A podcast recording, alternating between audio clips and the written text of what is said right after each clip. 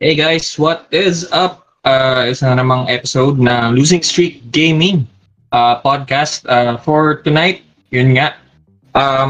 Pahinga muna tayo sa sa takutan kasi nagpapahinga pa yung puso ni Jay. Sa mga takutan sessions natin kagabi. Ayun nga. Medyo interesting yung topic natin tonight, no?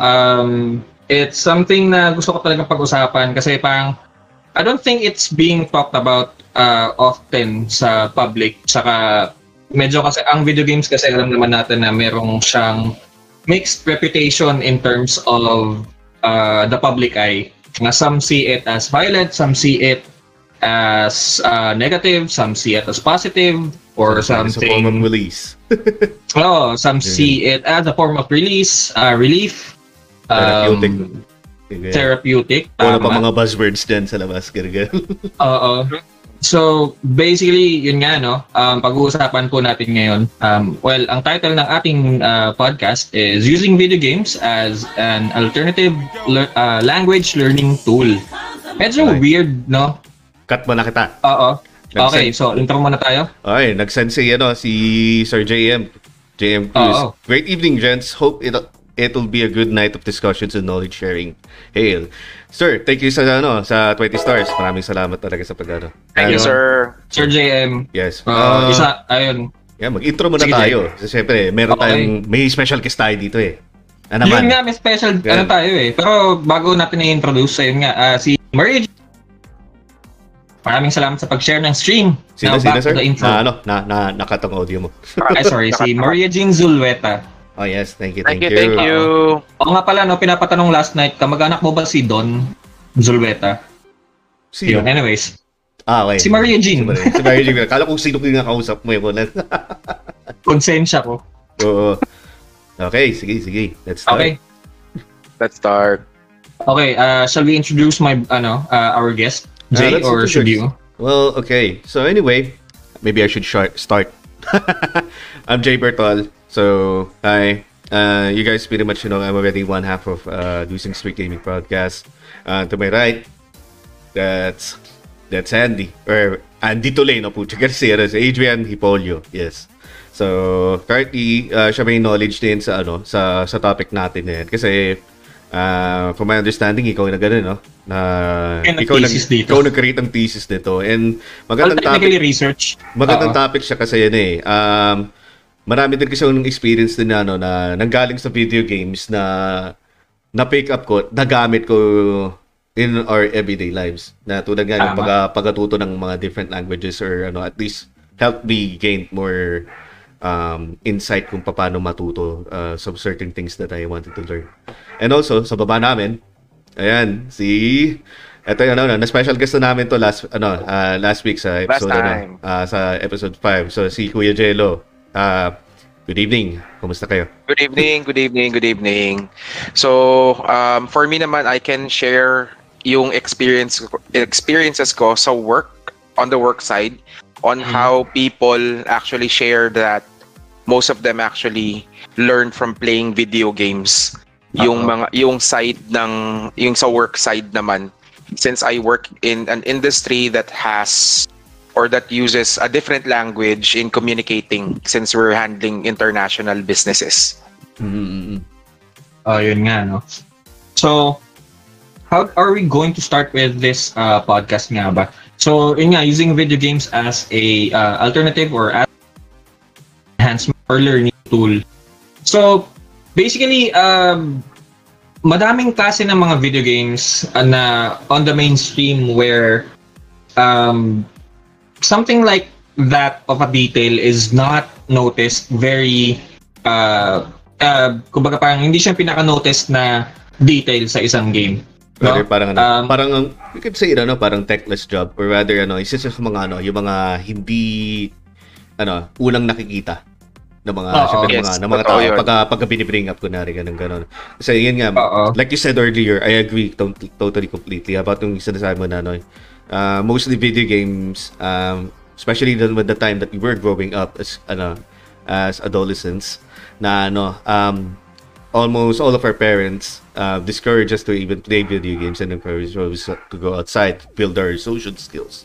Pero as you see lately, grabe yung extend, lalo na yung na-introduce na yung, ano, yung multiplayer games na we have to get our social urges or social needs through to comms, mga communications natin ng mga ganun-ganun.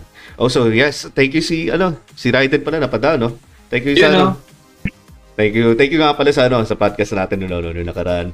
Salamat sa pag-like ng stream. Yes. Okay. Sorry to cut you off. Okay.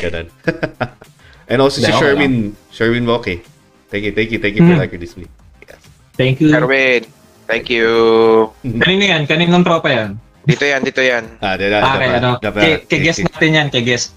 Kay Sir Jelo. Sir Jelo. Si Genital Lopez. Ang lala, puta yun. Taka lang, umpisa pala tayo. Mamaya na yan. Hoy, wala pa. Anyways. Take the floor. Yun nga, no? So, konting background sa akin. I am, yun nga, yung sa mga nakakakilala sa akin, ito nga.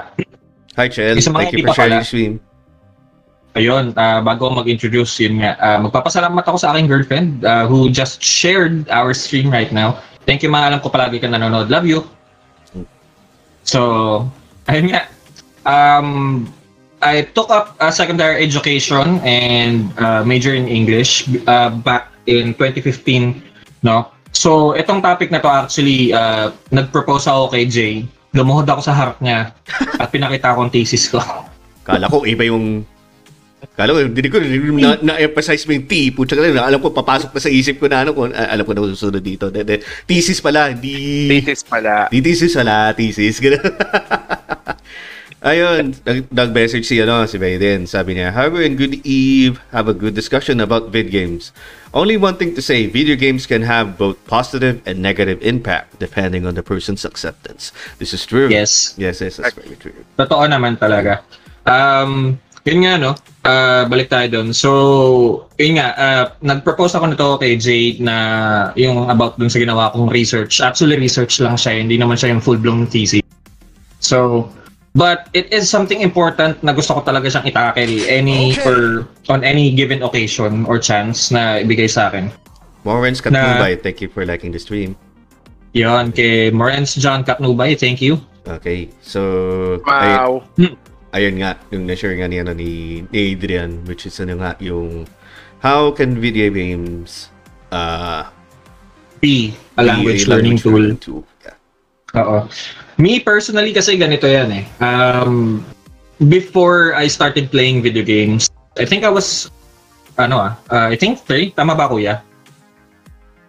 3, 4, yes. 3 or 4, malapit pa lang ako mag-kindergarten nun, so hindi pa ako marunong basa. Although, living here sa amin, nung, ito kasi tinanong ko sa mom ko before, kung ano bang language ang nauna kong natutunan, was it English or Tagalog? No? Ang sinagot sa akin ng nanay ko, sabay.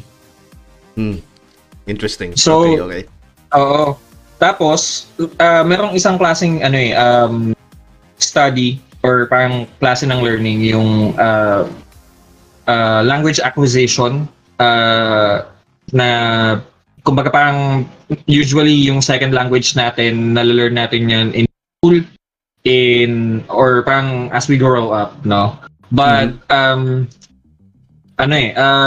yung sa akin kasi I know how to speak English, however I didn't know how to read first, no?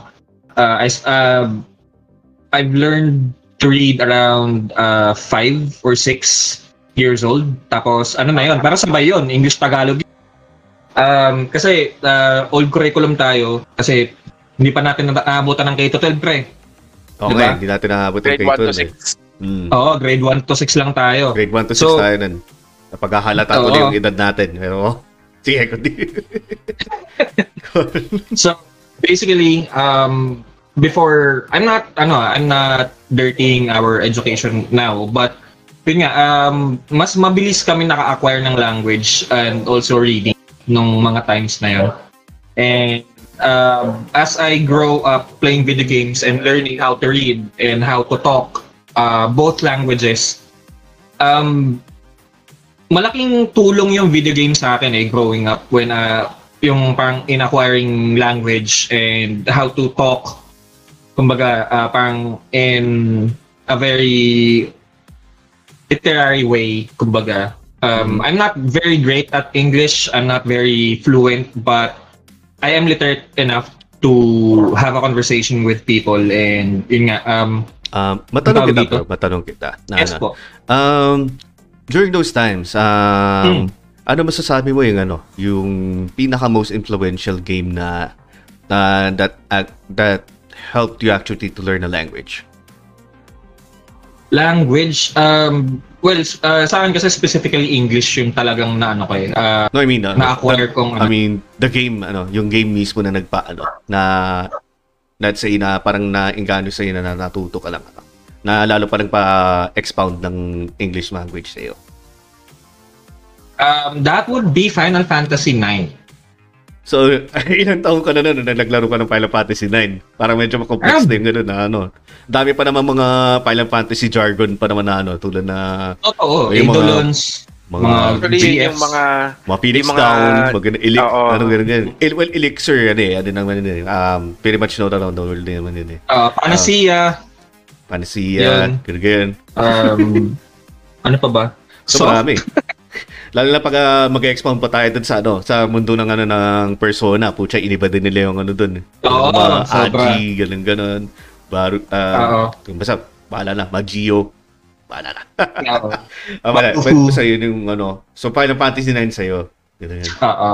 Kasi ano eh, it takes place on a fantasy world and the way how they speak in that game is very much different from Final Fantasy VIII, where there's a sense of a little bit of realism kasi yung kung diyon parang mas mature yung itsura ng mga tao, but the setting is medyo nearly similar sa Earth, no, sa mundo natin. But in Final Fantasy 9 kasi masyadong ano eh, masyadong ang tawag dito, post ba yung masasabi doon, or parang medyo may halong sassiness yung ibang dialogues and how they deliver it. Tapos me, as a dork, ang hobby ko nung high school ako is to read a dictionary na ganito kakapal.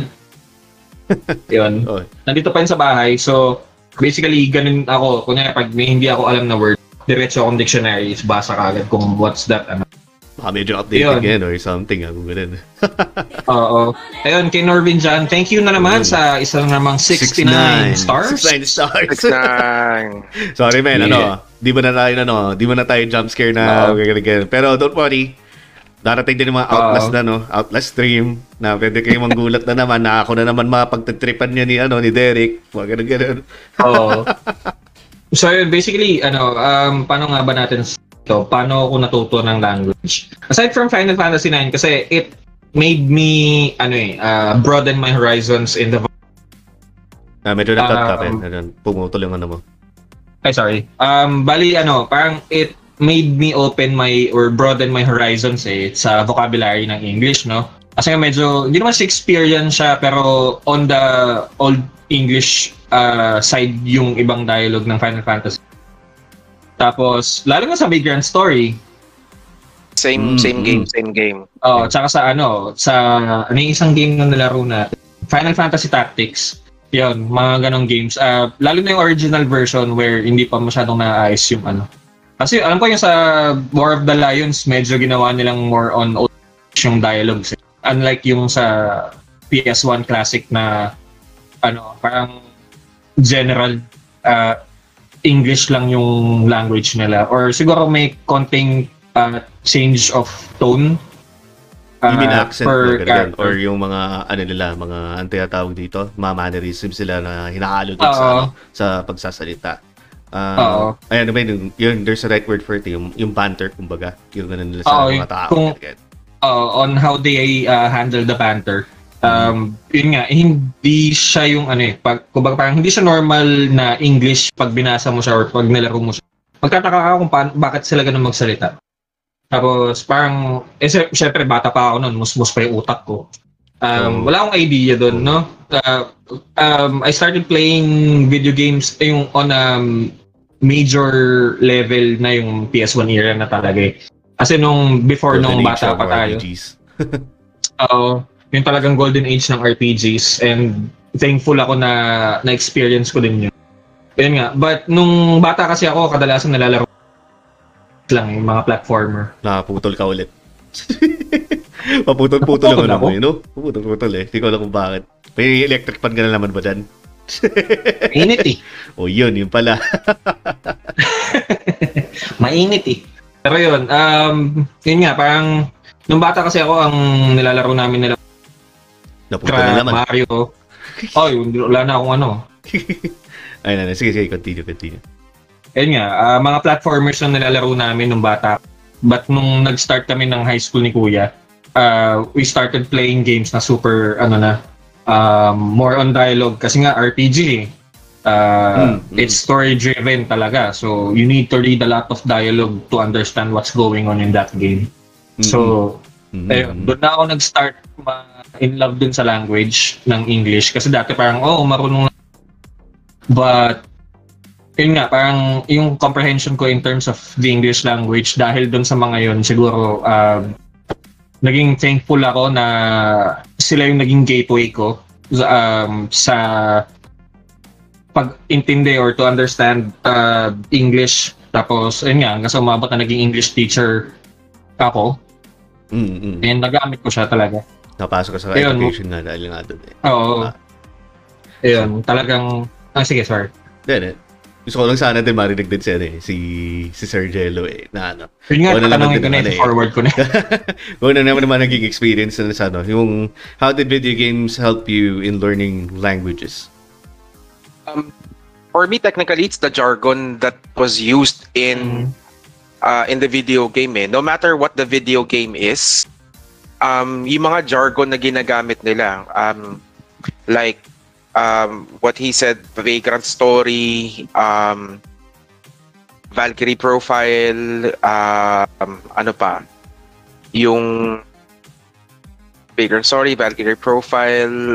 Xenogears, yung Brigandine,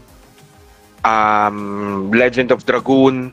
So technically, the jargons that they were using, depending on what type of video game you're playing.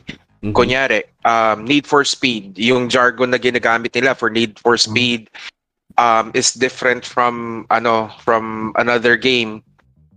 So you have to understand the different types of syntax kung paano nila ginagamit yung language. So that drove me to learning the language if, let's say, they came from, depende din kung ano yung manufacturer ng game. Is it a European company? Is it a Japanese company? Is it an American company? Kasi mag-iiba-iba yung syntax nung paano nila i-deliver yung lines eh. So sir, you have to... Tatap ko lang kayo. Sorry ah. Pali si Bo Trinidad sabi niya, is this available sa Spotify? It will. Yes. Kumbaga, yes, this is just a live podcast right now as we're speaking. Tapos i-upload namin ako yung audio link sa Spotify. Yeah. Yes. Sige man, sir. Sorry. Continue guys. Okay. So, yung it drove me to learn the language kasi nga you're dealing with different types of syntax. You're dealing with different types of jargon. So, there's a lot of games that influences people to learn those things para maintindihan mo. Since majority of the games during the early 2000s are story driven. So kung hindi mo maintindihan yung language na ginagamit nila, even though it's English, pero yung kung paano sila dinideliver, how the sentences are delivered, hindi mo magigets yung story. So that drove me to learn the language in different syntaxes. Okay. Sorry, medyo mahina din ako sa pagka-comprehend ng ano. Ano ba ibig sabihin ng syntax? Ang alam ko si syntax, ano lang eh. Character sa Mortal Kombat eh. Syntax is kung yung arrangement nung words. Structure. Okay. Yeah, sentence structure. Yeah. Sentence structure to be precise. That I understand. Layman, okay. Let's go layman today. Oo, layman's terms. We're going layman na. Usapan jargon na lang naman din, ano. Iyan na natin. I-layman na natin, di ba? Ganyan. So, ate, Cyrax, ayun. Puta ka na, humirit pa si Resident Evil 2. Alam mo, makakalusot ka, Jay, ah. Oo, syntax, Cyrax. Cyrax pala. Sorry na. Masingit mo lang talaga, eh. Ako yung na-syntax error, eh. Puta gali. Yun nga eh. Masabi ko, ano lang, no, na-mention na... Puputol ka. Bakit ako napuputol? Lagyan mo kasi ng... Lagyan mo ng ano, ng sak kung ano mo. Lagyan mo sa ng sak. Hindi, kumbaga yung sa, ano, sa Vagrant Story, nalaro namin yung... Hindi ko... Puputol ka talaga, man. Pa yan? Puputol ka talaga. Parang ayaw kayo pagkwento eh. Ganun-ganun eh, no? Sa'yo naman, Kuya Jelo, okay ka naman? Okay naman. Okay naman sa'yo. Okay. Mm. Anyway. I have my number one fan. You have your number one fan? Ayun, since ano, nakapag-share na lang din ikaw. And then, aayusin pa niya na ni Adrian ng ano na ng comment. Yan ba, okay na? Ayan, okay na. Gusto. Share ko sana sa akin eh, yung ano, yung how I learned din eh. How I learned naman na, kung para ko napansin kung bakit ano, kung paano nakapagtulong sa akin ng video games. So rather ano, at least nag-encourage sa akin na kung paano matuto. Ano eh, nakwento ko to kay Adrian eh. Isa sa mga podcast namin eh. So here's how it went. In Dino Crisis ano eh, 'di ba? Ano? I'm not sure kung kailan na-release ng Dino Crisis. Pero it came to the point na ano, na unang release na syempre sa Japan. So yung pag-release na sa Japan, nakuha akong copy nun kasi syempre ano eh, nakita ko, pucha, Capcom. Ganyan. I don't know, this is the creators of Resident Evil. And me being a Resident Evil fan, I wanted to get the next best thing. And marami nagsasabi dun sa mga ano, sa yung nagbebenta sa akin nun na ano, na it's like Resident Evil but with dinosaurs. Yun ang description sa akin ng ano, ng Dino Crisis. Hindi sa akin alam ng ang hindi ko alam na hindi sinabi sa akin ng ano na nagbebenta sa akin ng ano ng game noon is ano eh Japanese. Hindi lang bang sinabing Japanese yan sir okay ganun. Parang alam mong ano gusto lang bentahan kaagad ng CD noon. Eh medyo mahal pa yung mga CD dati, 'di ba? Ano pa? Kahit pirated ano pucha singil sa'yo either 200 o 150. May 400 pa nga eh. May 400 pa nga, 'di ba? Yung tipong ano yung mga multi-disc na games na ganun talaga. So, bili natin dati sa ano, sa Final Fantasy 700 ata 'yon. 700 yung bili nyo doon? Hindi na ganun kamahal 'yon nung nagbumili kami ng Final Fantasy 8 around mga nasa 180 yata 'yon. 180. Bumaba ano, isang ano, tig-isang CD. Hindi ko lang nipis. Ha? Tig-isang CD 'yon. O ano? Yung buong ano na 'yun, buong CD. Pero yung CD mo nakno ko lang nipis. Puta. Yung pipang ano pagkadating sa loading o kaya ano, onting gasgas lang, onting paglagay mo pa lang may gasgas na, ganun. Hindi pre, pag tinapat mo sa araw to na. Gawa sa ano, pucha sa wax, puta yung vinyl. Anyway, so yun nga ano. Hindi naman sinabi sa akin na Japanese, ganun. So, syempre, pagkasalang ko ng CD, pucha, yes, ganda ng ano, ganda ng intro, ganun. Tapos, pagdating sa ano, sa main menu, ayun na, pucha, ano, Japanese, hindi ko maintindihan to. Ano, dila ko dun sa kaibigan ko, kasi kala ko baka sa console lang yun. Kasi yung PS1 namin nun, galing pang, ano, alam ko talaga, ano, Japan unit siya, yun ang pagkakalam ko.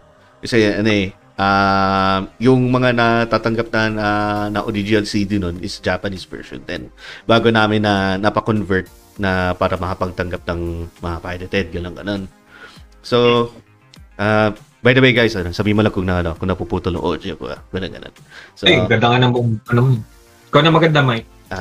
Mas maganda ka. Ayun. Okay, so balik ko sa kwento ko. Ayun nga. So, pupunta ako doon sa kapitbahay namin. Alam ko may PlayStation na ano na English version ng ano gawa sa US.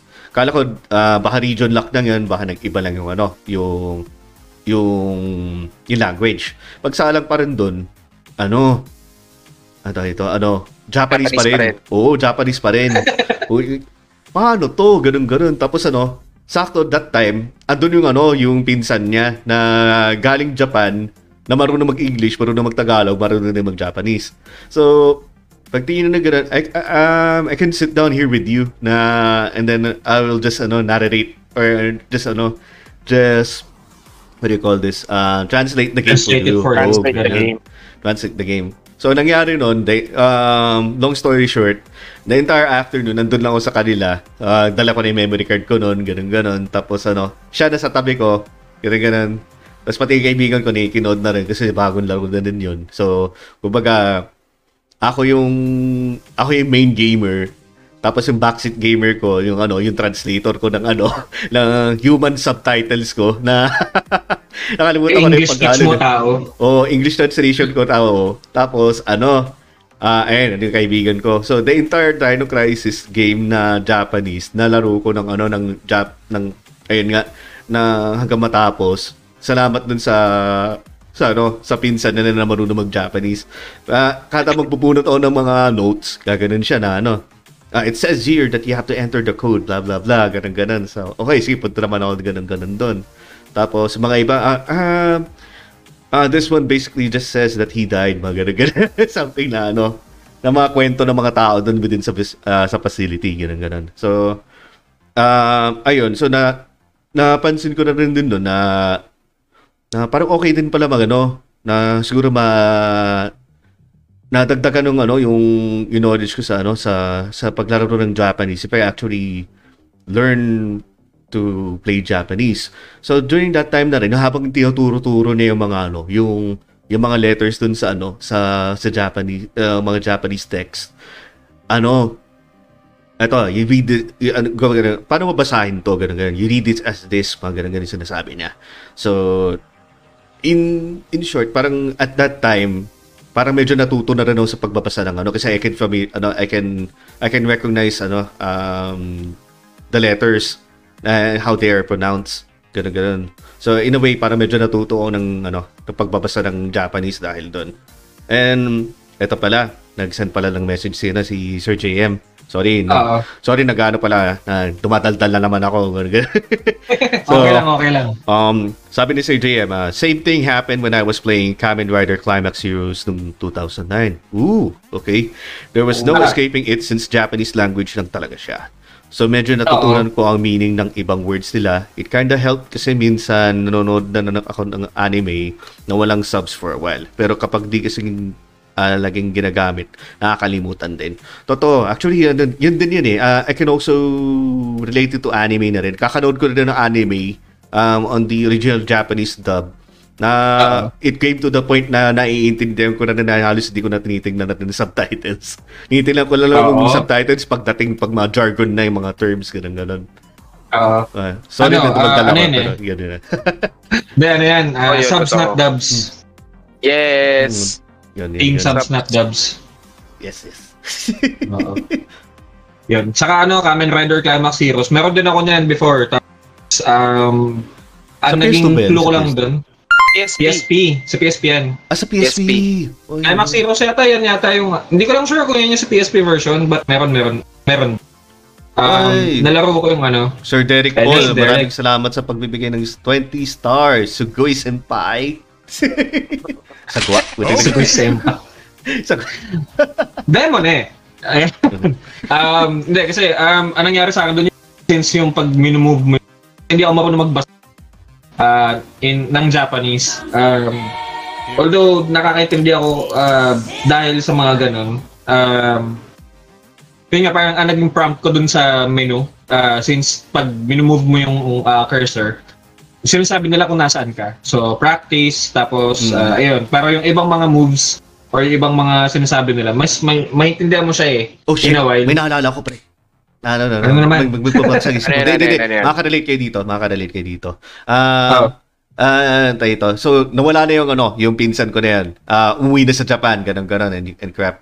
And then alam mo yung time na umuso yung Tamiya, na yun ganun, tapos biglang nagkaroon ng ano, ng Eternal Wings sa PS1, di ba? So you have to really learn how to navigate how to the menus paling, yung magpag-read. Yes. So share ko lang din, I had this small notebook.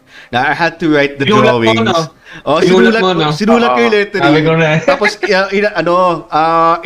nilagay ko dun sa, my translation pa nun eh. Yung sarili ko, ito, pupunta to ng new game, pupunta to ng options, pupunta ng ganun yun. So, may notebook talaga ako nun na natitignan ko nun. Ang uto ko, kapag kailangan ko dun, kailangan ko ng assistance, yung utol ko. Saan nga ako pupunta rito? Ano nga ulit to? Ano siya din ba na nag-jot down din ng notes, kinain din yung mga yung mga lettering. Kasi ang ganda ng laro, pucha, hindi mo nga lang maintindihan kung saan pupunta. Kaya ayun, pucha, isa pa yun, medyo natuto din ako sa pag-writing ng I'm not sure kung ng Japanese din, pero I was just doing that time na yun nga. Tapos natatawa lang din sa akin ng mga kaklase ko noon. Ano yung sinusulat mo sa likod, ganun. Tapos ano to, ganun. Ito yung para sa Eternal Wings, pare. I-xerox mo lang to sa library para maintindihan mo rin kung gusto ka pupunta sa mga menu. Yung din sa akin eh. Tsaka yung paano ako yung sa options, yung lalo sa option mode. Kasi hindi mo alam kung alin dun yung save tsaka yung load. Exactly. Ganun. Tapos yung yes and no nila. Yes and no nila eh. Magugulat ka lang pag do you want to save? No! Open mo na game mo, wala na yung save file mo. Open mo na game, wala na yung save file mo eh. Iyak ka na lang eh. You need to know on how they speak, kumbaga yung yes nila at saka yung no nila.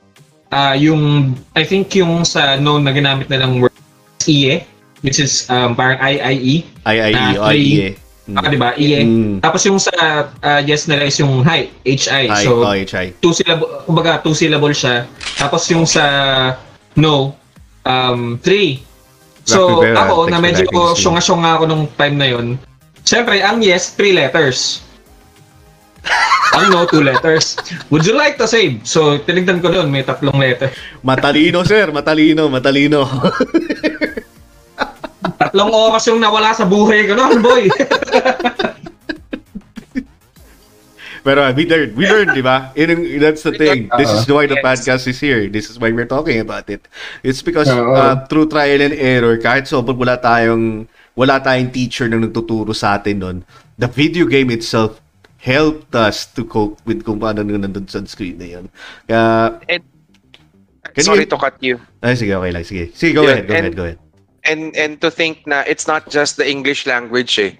You're learning a different language at the same time. Kasi nga, napapakinggan mo siya parate. So, parate mong, kunyari, yun nga, sa Let's and Go, pagka binabasa mo siya. Kasi mostly text siya eh. Diba? Text heavy talaga. Text heavy siya. So, pag nakikita mo yun, ito. And then pag nakita mo siya, parang may kaparehas to dito. So, tapos may narinig ka na English or any translation, parang ito pala yon, ganito pala yon. So you can compare kung ano yung nakikita mo doon sa game versus real life. Exactly. Mag-greet ko lang din pala, may mga nagano pala dito, naglag ng stream. Sorry, kalimutan. Dami na natatabunan dito. And si Ronan Dio. Yeah, yes, thank you. Thank you sa pag-like. Thank you po. Kumare ng aking girlfriend. Saka si Raf Rivera na rin. Yan, thank you sa pag-like. Anyway, sorry to cut you. Sorry. Go. I mean, ang nandito kasi si Rivera ba o Isguera? Tama ba? Rivera. Sorry. Anyways. Ayun. Okay, sige, saan na ba tayo? Sa Let's and Go, kung ano yung pag-compare ng yung pag-compare ng same text na ganun-ganun on different menus na kung paano natin na-navigate. I-share ko lang din ganun din yung my experience ko na sa pagdating sa Platinum Trophy Hunting. Kasi may mga easy Platinum games na nasa Japanese PlayStation Network lang. And most of these games are what you call ng genre ng ano ng games which are virtual novels. So usually mga ano, yung para ka nang naglalaro ng manga technically. Tapos ano, kuno ng mga text na lumalabas dun sa screen. Ayun na, kuno ng magagawa ka ng mga decisions, ganun kung paano magiging outcome ng ending, ganun. So some of the text in Japanese are the same lalo na pagdating sa save and load, pagdating sa pagpunta sa main menu, mga ganun. So nag-flashback sa akin nga yung notebook na ginamit ko na yun. Yung ginamit ko dati nung high school ako noon. So okay, so ganito pala yung itsura niya. Ganito pala pipindutin ko. Until na may lumabas sa online ng mga guides kung ano mga dapat na mga translation nila kumbaga kung anong gagawin mo na ano. So, isa pa yun. Dahil ang laki tulong ng internet din pagdating sa gaming. Oo. Sobra. Sobrang laki. Hindi mo may... sige, sorry. Sige, tuloy mo. Sige, babasahin ko na din sana eh. Si Sir JM, sasabi na yung paid series as a good visual novel. Of course. Sa pa yan. Tapos marami din ng mga visual novels na nilaway na lalo na sa Japanese eh. DDLC. Doki. Doki. Yung horror shit na na libre. Pwede pa nating laro stream yun. Actually, I haven't played the game yet. So parang pwede natin ilaro yun pare. Pwede natin ba isasakto na naman ng timing nito ni Derek din sa JM. Oo.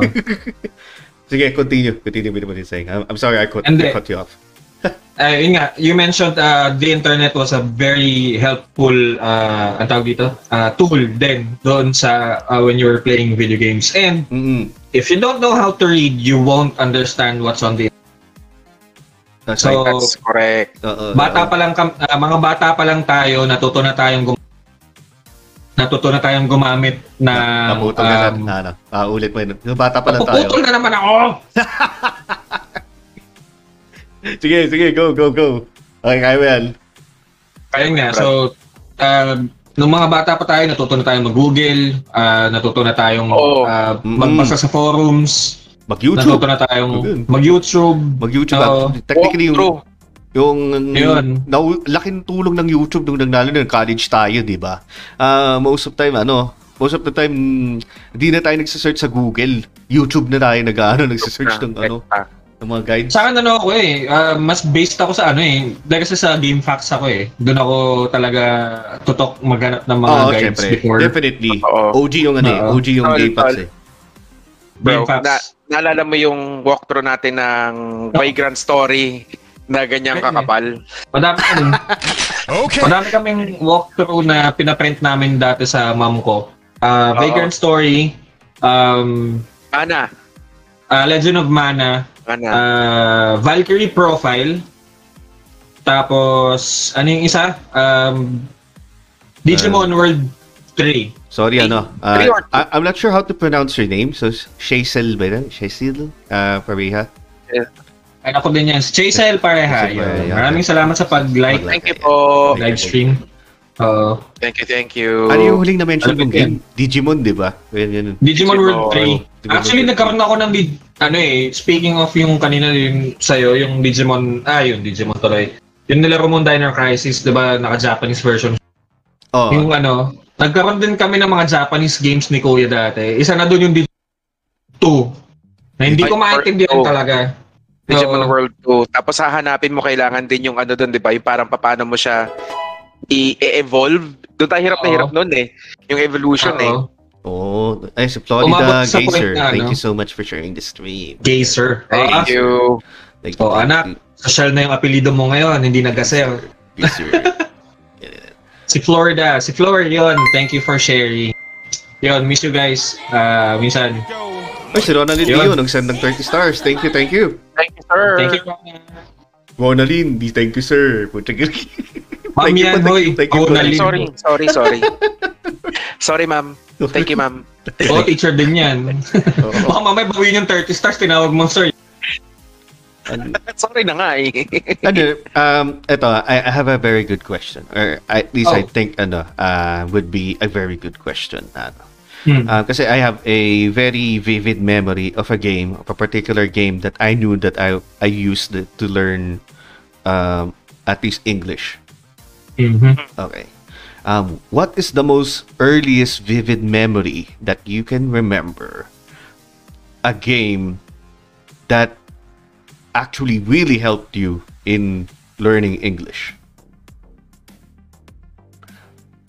Ako yan, medyo na papaisip na sila, tumitingin na sa taas, ay ganun-ganun. Yung isa naman nakatingin sa baba, biglang tumingin sa taas, tumingin sa kabila. Okay. Okay. So habang nag-iisip kayo, since I already have one thing in my mind, do you want me to go and start first? Ganun-ganun. Oh, go ahead, sir. Go ahead, sir. Okay, sige, sige. And kwento ko lang din how it happened na rin. So, yung dad ko, para meron siyang pinaproject sa akin na gusto niya maging ano, computer engineer or something like that, which I'm sorry, Dad, I'm a disappointment, so I didn't get your vision for me from that. So anyway, at an early age, I think I was grade 1 pa ako nun. I think I was only turning 7 or 6 years old. Meron computer shop dito sa labas namin na ano lang siya. It's a PC repair shop na kunwari, pwede mo puntahan kunwari ng magpe-print ka lang ng mga documents noon, yung tipong yung mga pag-printer pa nila, yung sobrang ingay na ti tat tat tat tat. So, sobrang ingay. Matrix pa yun. Oh, Matrix. Oh, yung ano, yung genre Skrillex ba yan? Oh, yung mga basically mga inspiration ng mga ano natin na yun, ng mga EDM artists na gano'n-gano'n. So, ayun. Autobot music yun. Autobot. Tapos yung ano pa yung inkless pa nga yan eh. Yung parang ano, heat-sensitive pads pa yung gamit nila. Yung kaya ano, medyo ano pa, tipid nga talaga sa ano, sa ink. So anyway, doon na rin yung pagpiprint na rin yun. And then, ano, one day, meron sila nag-offer ng, ano, ng computer learning lessons. So, naisip nga ganun dad ko na ano, na since mo naman mahilig ako sa video games doon, kasi if I'm, nakwento ko sa iyo ano, Adrian, 'di ba na ano, na isa sa mga unang gaming consoles ko was ano, Famicom. So, ang alam ni dad ko noon na ano, na mahilig din talaga ako sa video games kasi kahit umpisa pa lang ng ano, nung hiningi ko sa kanya Game Boy, binigyan ako ng brick game. So medyo na-disappoint ako, pero ano, at least ano, may nalaro ako. So ala, nakikita niya. Brick game binigay sa akin, yung may kotse pa, yung pwede ka mag-iwas-iwas ka sa mga kotse. Ganun, 99 in 1? Oo, 99 in 1. Oo. Meron ako nun, meron din kami. Ayun, so, ever since then, he sees me as, ano, always playing video games all the time. So, naisip niya, this kid might learn from studying computer. So, ang in-offer nilang lesson sa akin noon is typing lessons muna. So, technically, I can consider in a way, ano, learning how to type in a keyboard when you were a kid is a skill na rin eh. It's a, basically, something that you can use in the future, like for typing in a typewriter or just using a computer in general, di ba? So, in a way, siguro I can consider it as a language na rin. Ang way nila to make it fun na para mag-learn ako ng ano, ng typing. By the way, ano, kasi yung tinuturo sa akin sa pag-typing nun, may sinusulat lang sila sa pader or rather sa whiteboard. Then you have to type it. Then I have to type it. Tapos i-indicate ko yung mga number of spaces, ganon-ganon, indentations. Alam mo na, all the things na sinasabi sa word. So, ano, medyo nabore ako sa ganon. Nabi ko na mismo sa ano ko na kasi back when I was a kid, ano, I was a little shit. Yung tipong ano, I say what I feel. Yung tipong, ito boring na ito. Alam mo mga ganang klaseng mga bata. Ala Kevin McAllister. Ganun-ganun na ano. Medyo ganun din naman ako ng bata. Ganun. So, ganun ka rin. So anyway, ganun nga ako na ano. Sabi ko sa teacher ko nun, wala pang ano, mas nakakatuwa dito. Puro ito lang ginagawa ko. Parang hindi ako natututo kasi sinusulat mo lang dun sa, ano, sa whiteboard yung ano, sinusulat. Take note, I was around 6 years old this time. Na ganun ka. Parang summer class ng ano na extra curriculum na before going to grade 1 na natututo ka ng computer lessons, ganun. So, ayun nga. nagsalang ng ng disket to. Disket ng binuklat na pa dun sa sa binder na parang yung CD natin dati na nalagay natin sa PS1, pero instead na CD, puro mga disket. Kasi disket pa talaga, mga disket drives, mga noon. Sinalang niya, pre, ito di ko makakalimutan to, Typing Mario. Typing Mario yun, Typing Mario na game. So it's a game, ah. It's a game na basically Mario siya, pero in order to advance, you have to type the keys kung saan siya pupunta. So kunwari, alam mo yung mga boxes na kailangan iuntog may ulo mo para sumabog, ganun. Oo. Ayan. Kunwari may nakalagay doon exclamation point or 1 P, ganun or D. Para in order to progress, you have to type it. And then kung medyo advance, kailangan, kunwari, i-hold mo yung shift para kung capitalization ba siya, o kaya kung may at symbol, ganun. Doon ako natuto. Tapos, ito pa yung sabi sa akin ng teacher ko nun. Kung kaya mo talunin ang high score ko, which is yung kailangan sobrang mabilis ka na mag-type na ng ganun. Meron kang libreng ice cream sa akin. Mga ganun ang sabi sa akin. Ice cream lang? Ice cream lang ganun. Siyempre ako, ice cream lang. Parang yung high score is based on word per minute. Sorry, naputol ka dun. So, based on words per minute, di ba yung sinabi mo? So, ganun nga, WPM. So, nakita ko yung words per minute niya, kulang-kulang 100, nasa 90 something eh. So, medyo mabilis na rin din yun. Para sa akin, as a kid. So, ganun. So, syempre ako, paano ito? Ganun. So, yung mga basics ang pinaturo ko sa kanya, yung tipong kung paano ko makuha yung at symbol. Nagagalit pa ako noon. Putsang magdabalibag pa ako ng upo. Paano itong exclamation point? Pinipindot ko na yung 1, ayaw mag-exclamation point. Ganun. Yung pala, kailangan ko i-hold yung shift bago yung ganun. Uh-huh. It came to the point na umabot ako ng 100 plus na words per minute as a fucking kid. Natalo ko siya. Tapos ayun, kinabukasan meron akong mango ice cream. Nice. Nice. Yun na talaga doon.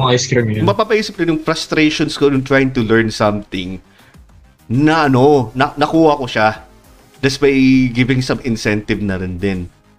You can imagine that yung video game ang nagpatuto sa akin ng ng pagtatype ng mabilis. Ayun lang, i-share ko din. So, ayun nga, minention kanina ni Sir JM, Typing of the Dead naman daw yung sa kanya. Oo, ganun nga, Typing of the Dead na, binili ko na din sa Steam eh. Sobrang saya din yun eh, na yung Typing of the Dead. Oo. Anyway, do you guys, nakapag-isip na kayo? Meron. Okay. So, it was, I think, way back 1990. Wait, 93? 1990X. X na lang, X. 9293. Oh, yun. 9293, merong computer programming special, parang special class siya for us na doon sa previous school na, nung elementary ako, nung pumapasok ako, you have to enroll, kung gusto mo matutong mag-computer, you have to enroll ng summer. So there was a game na parang ganun din yung, 'di ba, Typing Mario yung sayo. Sa amin ang pinakita was parang Galaga. Galaga game. Okay. Oo. So whenever you press a specific key, parang babarilin niya yung letter doon sa screen. And then matatalo ka kapag bumagsak yung buong word. Teka, alam ko 'yan. Ganun nga, parang Galaxian yung type niya. Oo, parang Galaxian, Galaga yung shooter niya, shooter na ganun. So, mo sa taas. Kailangan ko yung kunyari, you're going to say ASDF. Kailangan kung yung arrangement ng letter, yun yung gagawin mo kunyari. I went there, yung word. Kailangan yung itatype mo, I went there then, complete with spaces. Nice. Parang tapos, Typing of the Dead na. Ano ba yan? Yung Spacebar Invaders? Spacebar Invaders. Parang yung tunog ng banda ng mga puro mga dubstep na artist na something. Sorry. Naghahanap ako eh. Yun yung lumabas eh. Okay. Siguro, pero it's not eh. Sobrang luma na niya talaga. And yun yung isa sa mga pampalipas oras namin for typing speed naman. But when it comes to the language, ang unang-una talaga sa akin was ano yun?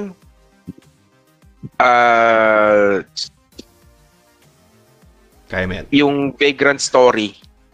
Doon ako medyo, oo, kasi yung from reading, yung jargon, yung sentence construction, iba siya doon sa naririnig ko doon sa mga movies na pinanonood ko eh. Sorry to cut you off.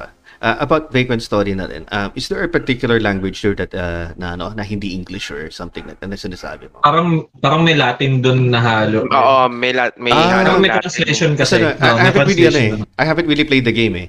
Ganun eh. So, yun na. I was just wondering. Please. Vagrant Story. Siguro wag lang this month. Siguro probably we can make a stream about that na tapusin natin hanggang mula umpisa hanggang huli. Ganun. Oo, sige. Yun, boy. Tagal din mahaba-habang game yun. Sorry to cut you off din kasi may naalala din ako ganang klaseng game din na similar experience din sa iyo. Pero I think most people would relate na rin since sa mga age bracket din ng mga viewers at saka mga listeners natin. Final Fantasy X, lalo yung Al Bhed language na you have to na kung naman sinasabi din nila na eventually you have to collect the Al Bhed collection na ganun na hanggang sa matutunan mo rin yung language nun. So ayun, yun lang yung the way na magsalita si yung unang pagkakilala mo kay Riku. Ano nung pagpagsasabi nila dito? Tapos kulipin pa yung text na ano bang kukunin dito? Ganun. So ayun pala yung Al Bhed na language nun dela nun. Just parang anong klase to? Parang siya, made up language lang siya. Tama ba ako? Oh, it's a made up language. It's a made up language. Hindi ako sure kung paano yung arrangement nun eh. Baka siguro yung yung letter A parang ginawa nila parang five letters down. So A magiging ma-replace to E, whatever. Whatever. I'm not sure. I'm just bullshitting my way. Pero parang ganito lang nakikita ko. Parang they're like speaking in code lang. Not specifically as a language. Oo, parang ganun. Another thing, ganun din ginawa nila. Ano din, isa pa, yung Simlish, yung language ng mga Sims. Oo. Gugulo din nun eh. Di ka naman matututo din sa ganun, pero more or less you know what they're talking about. Parang pinapairan nila. Parang naiiyak ako, tapos kung anong sinasabi nila sa Simlish language nila. Oo. Siguro Skyrim tayo dyan. Yun. Sapay yan. In terms of video game language, yun talaga sa Skyrim. Oh. Pero yun nga, minention nga ni Kuya kanina yung sa kanya, Vagrant Story. Vagrant Story. Sana talaga yung kung paano ako natuwa sa, yung game na naging nahook ako sa English talaga, Final Fantasy Tactics talaga. Sa mga nauna talagang game. Tactics. Sa PS1 to lang. Sa PS1. Okay. Iba kasi sa gameplay eh. Tama, bro. Sorry. Di ba konektado ang Vagrant at ang Tactic na game? Vagrant Story, Final Fantasy Tactics, siya Final Fantasy 12. Isang universe sila? Oh shit. Yes. Yun. Dapat nga siguro kailangan ko ng laruin yung Vagrant Story pala. Holy shit. Depende. Teka, wait. Ang unahin mo is Final Fantasy Tactics. Tapos, Final Fantasy 12 pala. Sorry, Final Fantasy 12, then Final Fantasy... then Vagrant Story. Sorry kung mutong. So that is Final Fantasy 12, Tactics, and then Vagrant Story. Vagrant. Nice. Sige, sakto din kasi hindi ko pa napaplatinum sana eh. Final Fantasy 12 eh. So, ayan. Zodiac Age. Gugugunin ko ng yun na yung lalaroin ko. Sa PS2? Sa PS2, parang ganoon na din. Parang these days kasi medyo naging dependent na ako sana eh. Sa, alam mo na, sa mga achievements, sa mga trophies. Ganyan. So, wala ba yung PS2 version sa PSN? Well, Zodiac Age din nalabas na. Alam ko Zodiac Age lang talaga sa PS4 eh. PS4. Medyo na spoil na kasi nga ako sa achievements saka sa story. To the point nga na Isa lang talaga yung game na nagbigay ng exception sa akin eh pagdating sa ganun, yung Pokemon series or yung recently yung Pokemon Sword and Shield. Kaya ako napabili ng Nintendo Switch noon para na malaro ng ano yung Sword and Shield. After that, binenta ko nun din kaagad eh. Ang mali ko nga, yun nga, nabirenta ko. Meron pa palang lumabas sa DLC. Tapos yung, ano, yung remake pa ng, ano, ano ba yun? Ng Pearl ba yun? Ng Pearl. Ng Pearl. Kaya sayang din. We'll see kung may kumakapera. Kumakapera ulit. Sayang din eh. Here we go. Hey, thanks Aloja. Salamat sa pag-send ng 20 stars. Thank you, thank you. Thank you. Ayun, si Luding. Ayan, nag-send na si Luding. At thank you, Luding. Jowa, si Derek. Maraming salamat. Thank you. Thank you po. You guys have something to share pa sana? Ay, okay. Share mo rin din pare, ano? Ikwento mo din sa mga nakikinig na ginawa mong thesis pa. Eto nga, nagbabrowse nga ako ngayon sa sa research thread. Well, etong nakita kong finding dito, naging hindi siya on a negative note. No? Okay.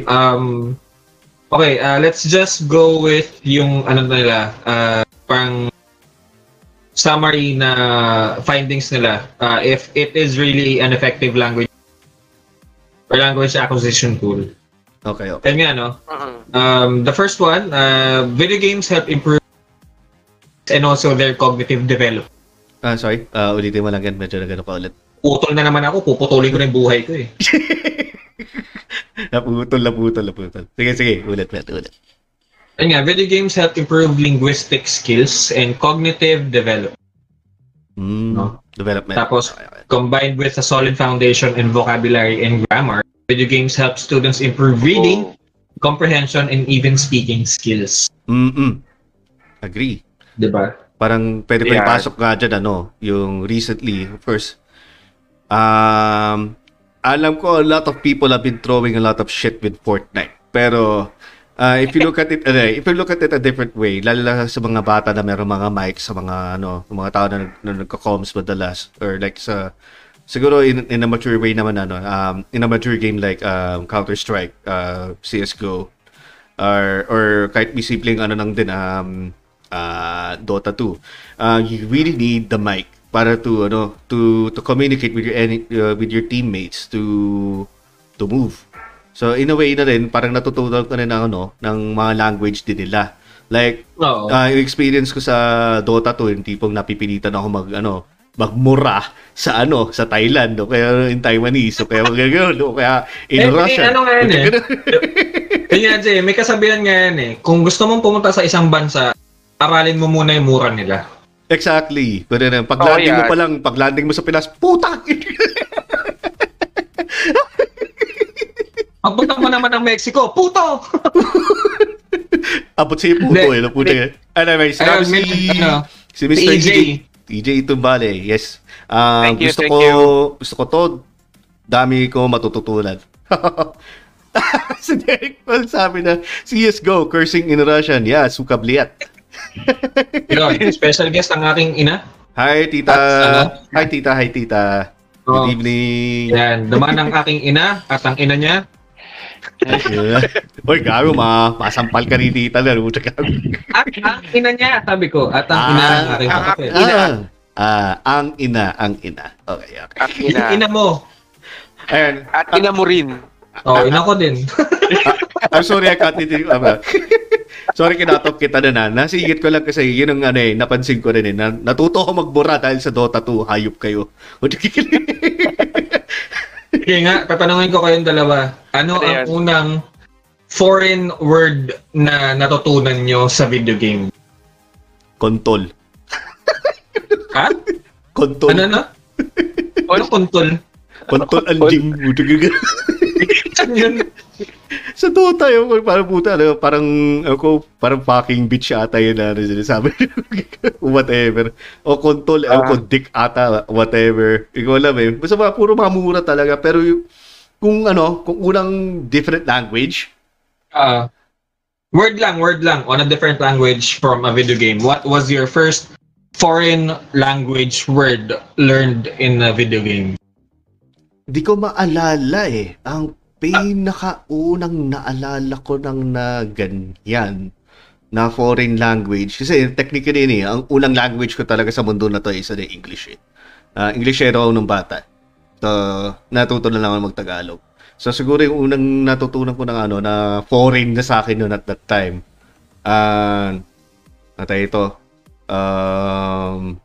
Kain. Mga ganun-ganun. Kasi foreign na sa akin ng Tagalog noon. Kasi first, you know yun, di ba? For, ang first ano ko doon is ano, English. Ang pag-ano. Kasi ano, yun lang. Alam ko, it's underwhelming and shit. Pero kung talaga different language talaga, ayun, natutunan ako, no, yung pagpupunta namin sa China. Hindi naman sa, ano, video games nun. Pero parang na-recognize ko yung, ano, yung pagsabi na ng shishi, ganun-ganun. Kasi may nang, ano, shishi, ganun-ganun. Naalala ko, may naalaro akong game dun sa, ano, sa PS4 na gumamit ng ganun din na term na as, ano, as tanks. So, I forgot which game what that was. Ganyan. Sa akin kasi ano pre, Hadouken. Hadouken. Ano po na si Hadouken. Barikik pa yung mga ano din. Ilang taon kayo nung natutunan nyo na yung pinagsasabi? Sorry. Nawala ka? Ba yan? No, hinaman lang boses. Baka kinakount niya sa as noise. Bago ko sabihin yan, sabi ni EJ, ang sarap mang Hadouken. Oo, spam naman ganun. EJ, spammer yan eh. Oo, kaya nga masarap nga spam nga, di ba? Spam ng Hadouken. Hadouken! Ano? Si Beldora, spammer, gagi. Kaya si Kuya, spammer ng Lariat. Lariat banding. Eh nga ano, sige, tuloy. Ano yun, ilang taon kayo nung natutunan nyo na ang sinasabi ni Ryu ay Tatsumaki Senpokyaku? High school na. Ako college pre. College na kayo. College. Sa ano pa, sa EX. Ano yung pangatlo? EX3 meron no sa PS2. Ay sa bagay, oh nga, may point ka nga pala. Kasi yun, yung pagkakaintindi ko ng putya, parang hininig mo pala yung parang kek. Oo, diba? Kasi mga earlier versions ng Street Fighter, parang 32-bit lang yung audio nila. Oo, totoo. Hindi sila yung hindi refined yung voice nila. Oo, totoo. Parang super compressed na pati yung boses na naririnig may pixel sa boses.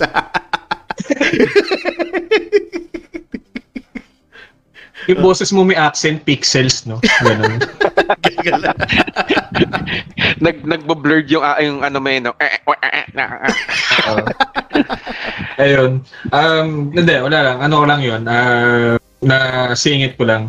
Kasi ano eh, normally in language acquisition kasi in video games talaga ang pinakamadami ko na Japanese, which is yung ano kasi yung mga una naming games ni Kuya with Tekken 3 Japanese version yun yung nakuha ni Kuya.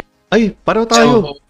Japanese din na nakuha ko sa akin kasi yun eh fan ng Tekken 2 eh kaya yung lumabas kaagad ng Tekken 3 nun mas bait kaagad yung pala Japanese pa pala. Question lang. Nakailang CD ka ng Tekken 3? Ako, ang dami pa eh. Tangina, parating sira sa ano eh. Ang daming sira yung copy. For some reason, parang, kasi bilihan ko ng CD noon, syempre yung granddaddy of all time sa Mega Mall. Mega Mall. Doon talaga yung pagkukuha na, pagkakaalala ko sa Mega Mall, ano pa eh, Hall B pa eh. Na malapit nga doon sa kwento ni Sir Jazz, yung podcast natin na ano na, tapos siya bumibili nung sa Resident Evil. Yung isa sa Resident Evil 2 niya, pati mga guides na doon. So, alam ko banda doon yun, pero may na ano, ayun nga, basta ko nakasampo ko. Di ko alam, basta lagpas na. Given yun eh, since... Tatlo lang yung sa atin, ano? Tapos, kinuha na ni Jay yung Tekken natin. Ay, yung PS1. Tapos, di ba niya sinasole hanggang ngayon? Sorry na. Sira yung capacitor eh. Putsagal eh. Paano yan? Sorry ko sa inyo. Hindi rin gumagana. 110 pala yun, pre. Hindi ko alam. 110. Putsa, sinaksak niya sa 220. Talino. Hindi ko talaga alam na ano, na 110. Wala talaga nagsabi sa... Ano? Wala daw nagsabi sa kanya ng 110. Ah, puche. Oh well. Naman, ano? Pero nung ginagamit naman natin yun, Brad, wala naman tayong ginagamit na transformer, di ba? Rekta siya parate. Hindi, yung PS1 yung nagtatransform eh. Yun lang. Nag-transformer yung laging ito yung lumabas, oh. Ito yung lumabas. Laging transformer talaga po. Pinaril ako eh.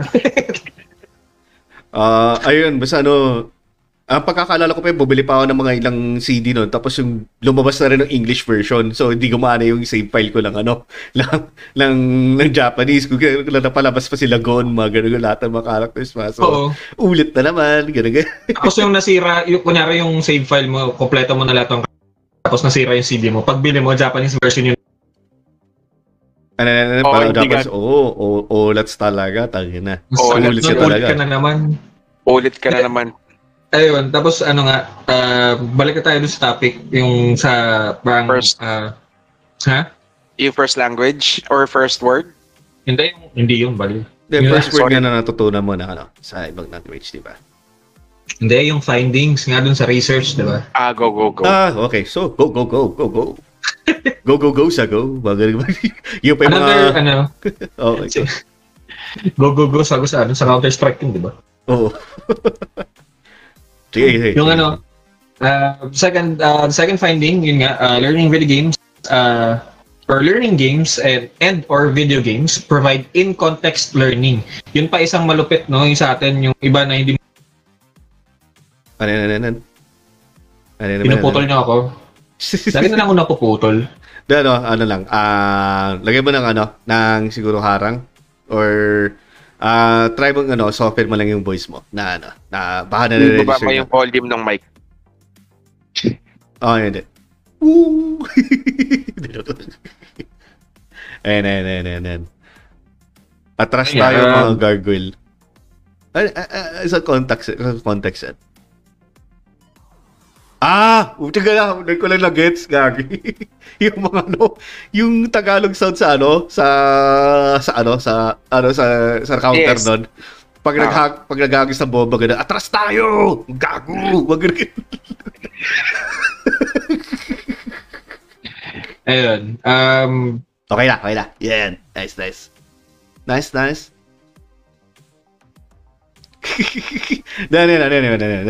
Anin.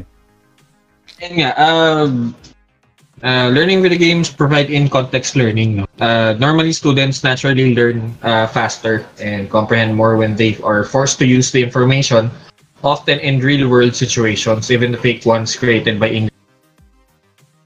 So, kumbaga, yung context na, kumbaga, in a video game situation, tapos parang kaya nila siyang i-adapt in real life, kumbaga. Totoo.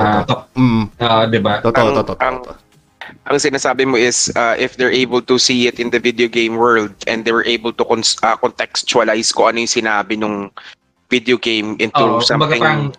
Kunyari, they use the video game as a reference in understanding the outside world. Oy, nag-gets ko yung word na yun kahit hindi naman tinuro sa school. Kasi hindi siya sa game na nilalaro ko. Nag-message si Loy Villaruel. Pa-shoutout tatay. Oy, Loy. Loy, salamat sa pag ano. Pati si sige. Si Jane. Yon. Salamat Loy sa panonood. Ayun, sabi naman ni Sir JM kanina practical application. Oh yeah. Actually totoo. Yun naman talaga eh. May share din ako. Sorry, kayo na pa ako nagdadaldal pero gusto ko lang mag-share tayo. Okay lang. Wala na laman utak ko eh. Inis ako sa mic ko eh. Dami ko i-share. Isa sa mga ano ko doon, mahilig kasi ako din maglaro ng ano, ng Call of Duty dati. Around ano, mga 2008, 2009, ganun. So, sa laro na yan, every time na magre-reload ka, makikita may reload animation kung paano mong mag-reload ng baril, di ba? Okay. Thank you for liking the stream, Loy Bilo. Thank you. Support you all the way. Thank you so much. Thank you. And so, ayun nga, sa pag-reload nga ng barrel. So, pagkakaalala ko noon, yung sa Modern Warfare 1, 'di ba? Meron doon ano shooting range na ano, tinuturuan ka na kung ano kung paano bumaril lang na ng mga targets doon para na ma-synchronize lang yung ano kung yung controls mo sa game. So nakikita ko din every time na magre-reload, ganito may pinipindot na pang-ejector, ganun-ganon. Kasa ganun na tas to shoot. So hindi ko kagad magagets. Let's say na noon, first time na tao na magputok ng baril, would have basically an idea how to shoot a gun but would not know how to reload it pag naubusan ng bala. The moment na naalala ko nga pala, nandito pala yung safety, nandito yung ejector, nandito yung ganun-ganan. So when I actually had the chance to shoot a gun, nandito nakalatag na yung mga magazines namin noon. May instructor sa likod ko. Bago pa makapagsalita ng instructor ko para mag-reload ng baril, na-eject ko na yung magazine, na ganun ko na, napalitan ko na, nakasakon na lahat. Para ubusin ko na yung pangalawang magazine. Oy, Loy, thank you for sending 25 stars. Thank you. Thank you. Thank you so much. Thank you. Salamat, maraming salamat. Si Shane McMahon magsasayaw, no? Para parang bonjing eh, no? Puto ko sabay. Yeah. Bonjing eh. Pero hindi bonjing eh, na puto. Grabe yung tao na yun kung umakit sa mataasan coast to coast. Anyway, good share ko. May share ka na, Kuya Jero? Yung technically in sa workplace namin, a lot of people are playing video games eh. Fortnite, ano pa ba? Yung mga MMORPG where you're going to communicate with people from technically the US, Britain, or wherever. Nahahasa sila doon sa language kasi nga they're constantly using the language in playing games, and then bakit sila napupunta doon sa work kasi nga they're able to communicate already. Ay, totoo to. Oo, totoo yan. Lalo sa marketplace ng games, di ba? Lalo kung Correct. Let's say, naglalaro ka ng World of Warcraft, lalong-lalo na World of Warcraft, when you're making deals with other people from, let's say, from the States, you would know their jargon, you would know how to anong term na yan? To haggle with their prices. Haggle, oo. And also their other terminologies with the transactions, how to get paid, how ganun, blah, blah, blah. Right. So, ang ano ko dun is, it became the medium for them not just to earn doon sa game, but also to earn for a living using the skills that they got from the game. Totoo. Oo, totoo. Yeah, I agree with that. Oh, hindi ko naisip yun. Hindi ko rin na-bring up yun. Thanks for fucking bringing that up. Talaga, lumalapit din talaga na dito kasama natin si Kuya Jelo. At yun ang napapansin mo sa workplace. Alright, sorry Adrian. Yan, sige, back to you na. Na-share lang namin ni sa amin. Hindi, Ano nga rin siya? Studies, regarding studies. Studies na yung, ayan nga, yung mga na-acquired na skills mo na parang kumbaga parang monkey see, monkey do. Oo, well, technically, ganun din eh. Siguro maganda example dyan yung sa mga, katulad nung sa Dota. Okay. Yung mga skills, or siguro sa mga skills sa MMOR. Okay, no? Okay. For example, yung, sa mga swordsman, yung provoke, yung mga ganyan, yung bash. You mean yung mga skills na, malimok na skills, yung mga jargon na rin. Okay. Isang dyan, meron ako naalalang art. He was attacked by a bear in the woods sa US. Tapos, the thing that saved him was his knowledge of playing World of Warcraft. Tapos kinamit yung mga skills doon. Alam ko to, oo. Nabalita to, di ba? Okay, share mo. Okay. Well, basically, ang ginawa na lang doon is, tinaunt niya yung bear and nag-provoke siya. Nagbato ba siya ng bato? Gumamit mo siya ng throw rocks doon, mga ganun. So basically, so in gamer terms, ginamit niya yung mga skills na natutunan niya sa World of Warcraft in a real life situation. In a real life or death situation, if you don't mind. No, na talagang it worked on his favor, which is nakakatuwa. It's a win for the video game community. Yeah, true. I would agree with that. Disclaimer din pala.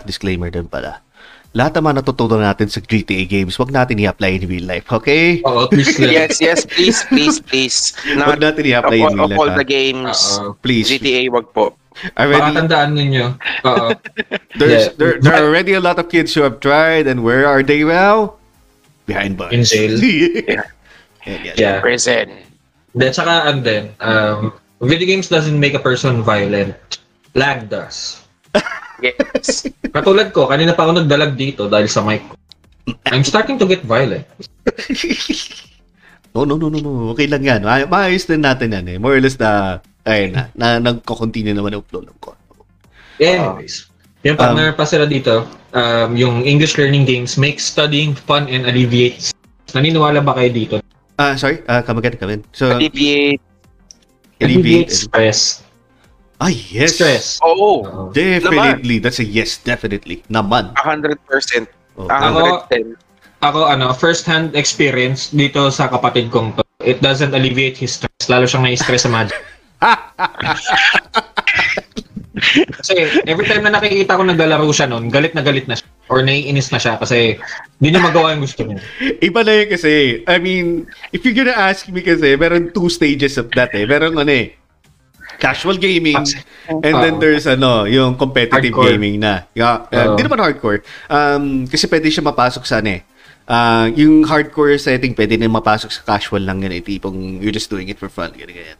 Pero pagka competitive, you're competing with other people. Eh. Like ito si Kuya Jelo na yung, yun nga, siyempre makukuha yung mga frustrations mo pagdating sa natatalo ka sa Magic.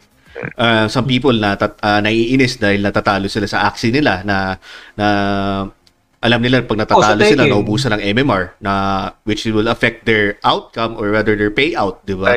Like, syempre, if there's something involved yung tipong may mababawasan na rank mo or ganun, of course it's gonna cause a little bit of rage inside of you. So, ayun, katulad ng ginagawa ni Jay sa akin sa mga stream namin ng Tekken. Ayan, sorry na. Ayan. Nilibre naman kita eh. Sa bagay. Lifetime supply ng pambabugbog galing kay Jay. Okay na rin yung ₱219. Speaking of that, on that note, Kuya Jelo, laro din tayo minsan, ha? Laro din tayo. Sige. Pagalibre. Oo. For now, masyado pang marami. Pag weekdays talaga, sobrang dami kong ginagawa. Pag tanong mo kay Adrian ko kung anong itsura ko ng weekdays. Ginagawa ko naman ng weekends. Yeah, I know you two guys are very busy and I'm really very very thankful na you have the time to spare na makasama dito sa yung podcast natin. Sana namin eh. Yun lang yun. Ngiti ka namin. May kapalit ba? Ewan ko. Naku, iba na yan. Ayan, si Sir JM Cruz sabi, yesterday's RE2 did seem to be alleviating. Ando ako kasi medyo maano tayo dun sa RE2 na yun. Which one ba? Yung podcast or yung stream? Yung stream ba yan? Yung stream. Yung stream natin. Actually, it felt alleviating at the same time kasi nga diba? Tapos Ayan. Ayan. Yung nagtutupi ako ng damit ka po. Tapos... Sorry na, 3 linggo yun. Tawag ko sa'yo. Tapos ang tawag dito, I was playing as yung the subliminal voice in Jay's head. Kasi nga wala akong sige, pwede ko rin masabi na na-stress ako nun. Salamat sa mga namimigay ng stars. I mean, in the same time na thankful but not. Jobs ka rin kapalit ng stars eh. Pero sige, okay. Thank you so much. Ayan, so yeah. In a way, I hope you guys were entertained nung kagabi ng stream namin na yun. Are you guys entertained? Meron pa mga ibang ano, mga bullet marks din sa ano, sa kodigo mo dyan, ano, Adrian? Hindi naman siya technically kodigo kasi ginawa ko to. Ah, thank you. Legitimate kodigo. Yun lang. So, ayun nga. Aside from that, teka lang. Ilumilipad na something. Medications alleviate stress, increase social engagement, and even help students have fun while learning English or any new language. That's under ano. That's under as video games alleviating stress. The other ones, meron tayong mga benefits of playing video games, like which what? Are well, technically in summary, it helps or reduce alleviate symptoms of depression. Ay, totoo yan. That's that's really true. That's really true. Yeah, given na nung last na nag-guest ako sa inyo guys, we were talking about depression and now parang it's still part of kung ano yung pinag-uusapan na, natin. Kaya ito din yung gusto ko idikit dun sa depression episode natin. Nahiwalay lang kasi din. Medyo naging busy ng tayo last week. Marami ako. Nilakad ka lang nun. Nilakad ka lang. So, ayun nga, yung nag-binap mo yung pag-i-eliminate ng depression. Totoo kasi na-experience ko ngayon, like, what I shared with, sa last podcast namin, bring up ko lang din ulit, na, yun nga na, I was bullied nga nung high school, and I seek solace in playing video games. In the same process na rin, I also learned a lot from video games while I was seeking solace. So, in a way, parang doble plus talaga yung nangyayari sa akin noon. Yung tipong, kaysa naman sa magsistick ako around other people who are negatively thinking about what I ever think I do, berating you with whatever things you do. Instead, you fall into video games where you actually escape into the world where you find yourself learning about other stuff. Ayun nga, doon nalabas nga yung parang ang tao dito. Ano yung mga buzzwords na yun? Yung ano, yung mga endorphins, tsaka yung serotonin. Dopamine, ganyan. So, ayan, share ko lang. Nicotine, di ba? Ay, hindi, iba pala yung nicotine. Anong klaseng nicotine? Yung may stain ba dun sa ano? May guhit, gano'n. Takas sa baba. Parang iba yun, ah. Isang guhit, putang. Sa taas pa baba, ganun. Oo. Sorry. Anyway, sige, yun. Let's share ko lang. Tapos, yun nga, another one is, video games help reduce or alleviate the symptoms of insomnia. Insomnia? Oo. Well, agree and disagree. Kasi most of the time kasi, I tend to get locked into the game that I can't sleep. Tulad sa Diablo 2. Lalong-lalo sa Diablo 2 at saka sa I think it depends on the game itself. Oh, actually. Kasi, di ba, there are certain colors that juices sleep. That makes you sleep, and there are certain colors that makes you more. The more you look at it, especially sa social media, which is make you more make you more awake. Okay. Especially sa social media. Specifically yung white and blue. Ano yun? Sa Facebook. Sa Facebook. Pag nakatingin ka sa Facebook, kaya meron silang colors. We're talking about colors. Okay. Well, technically photons, light photons. Okay. Naka-dark mode kasi kaya hindi light and blue sa akin. Hindi, kaya nga nilang ginawa ng dark mode ang Facebook and other social media apps kasi nga dahil dun sa yung light photons na ginagamit nila na that lets other people parang mas nagigising sila pag gabi nila ginagamit. Okay. And also to add, sige go, sorry.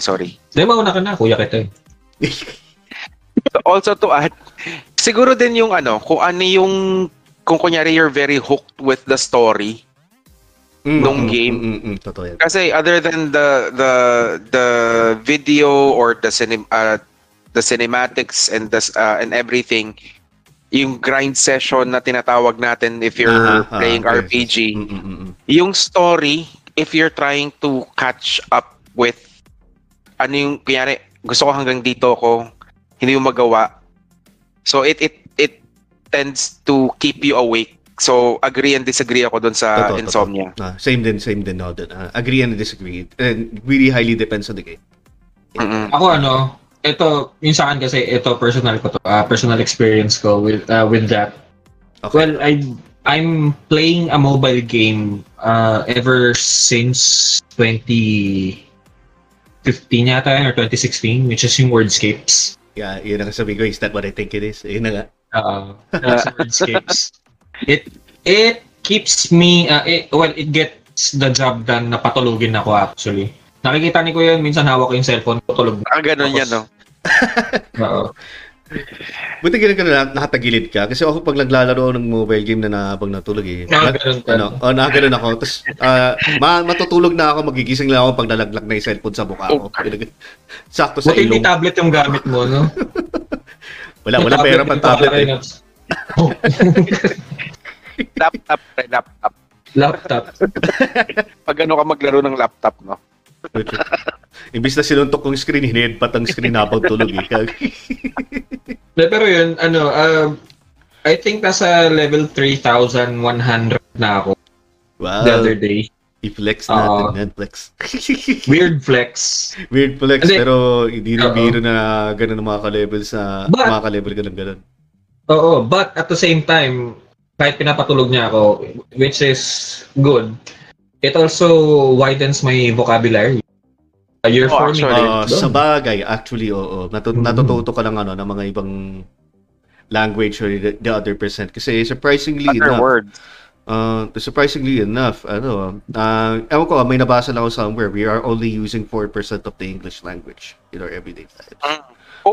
By the way, speaking of new words, do you remember Bookworm? Oo, isa pa yun. Bookworm? Okay. Bookworm. We were playing Bookworm. Fresh game lang yun eh. Oo, pero parang on a very competitive level. we were playing it in a very competitive level dito sa bahay. How sige, kwento. Sorry for that. How competitive? Longest, ito na lang sasabihin ko sa akin eh, ang longest one word ko 16 letters. Ilan?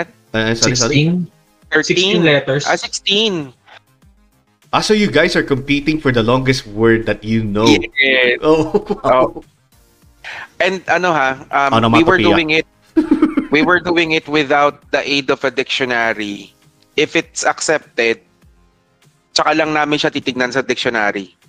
Okay. Paano nalalaman kung accepted? Ano ba yun? Is it an app ba or is it a board game?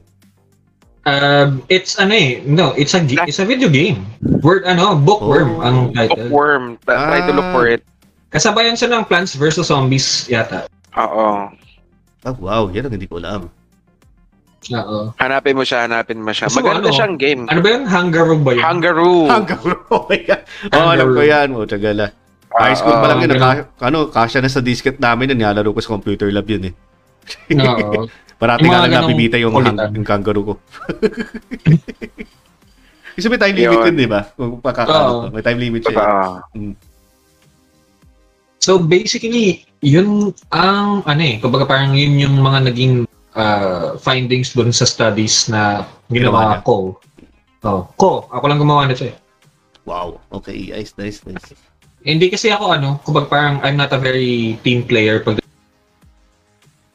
Sorry? Naka-cut off ka na. You weren't a team player? Lagi naman. Sanay na ako. You weren't a team player?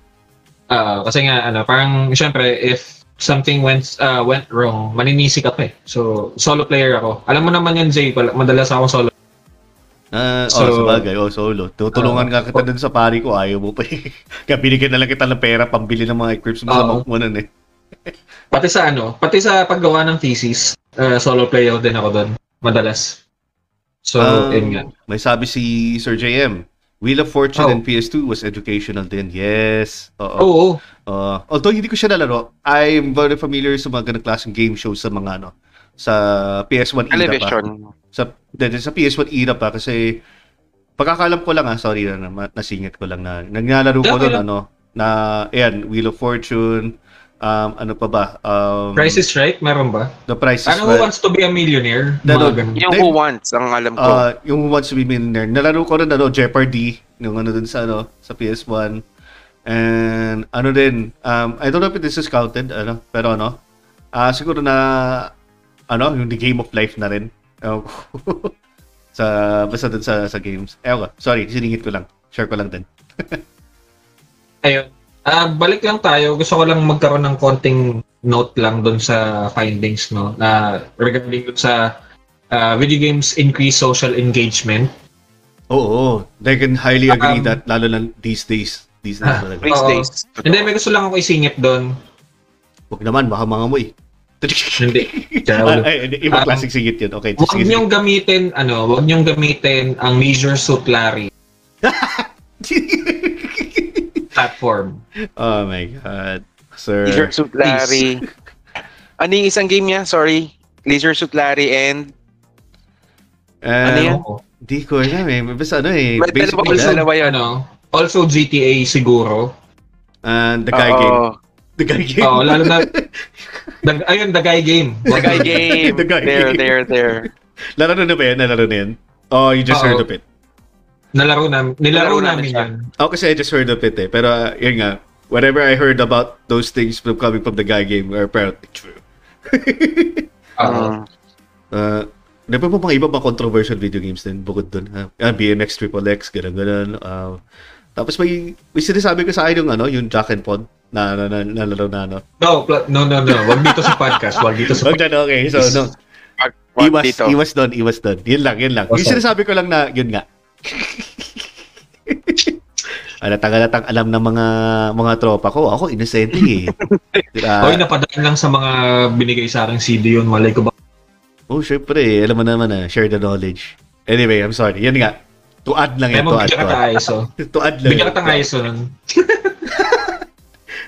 yan. De, joke lang. Wala na ako nung game na yun.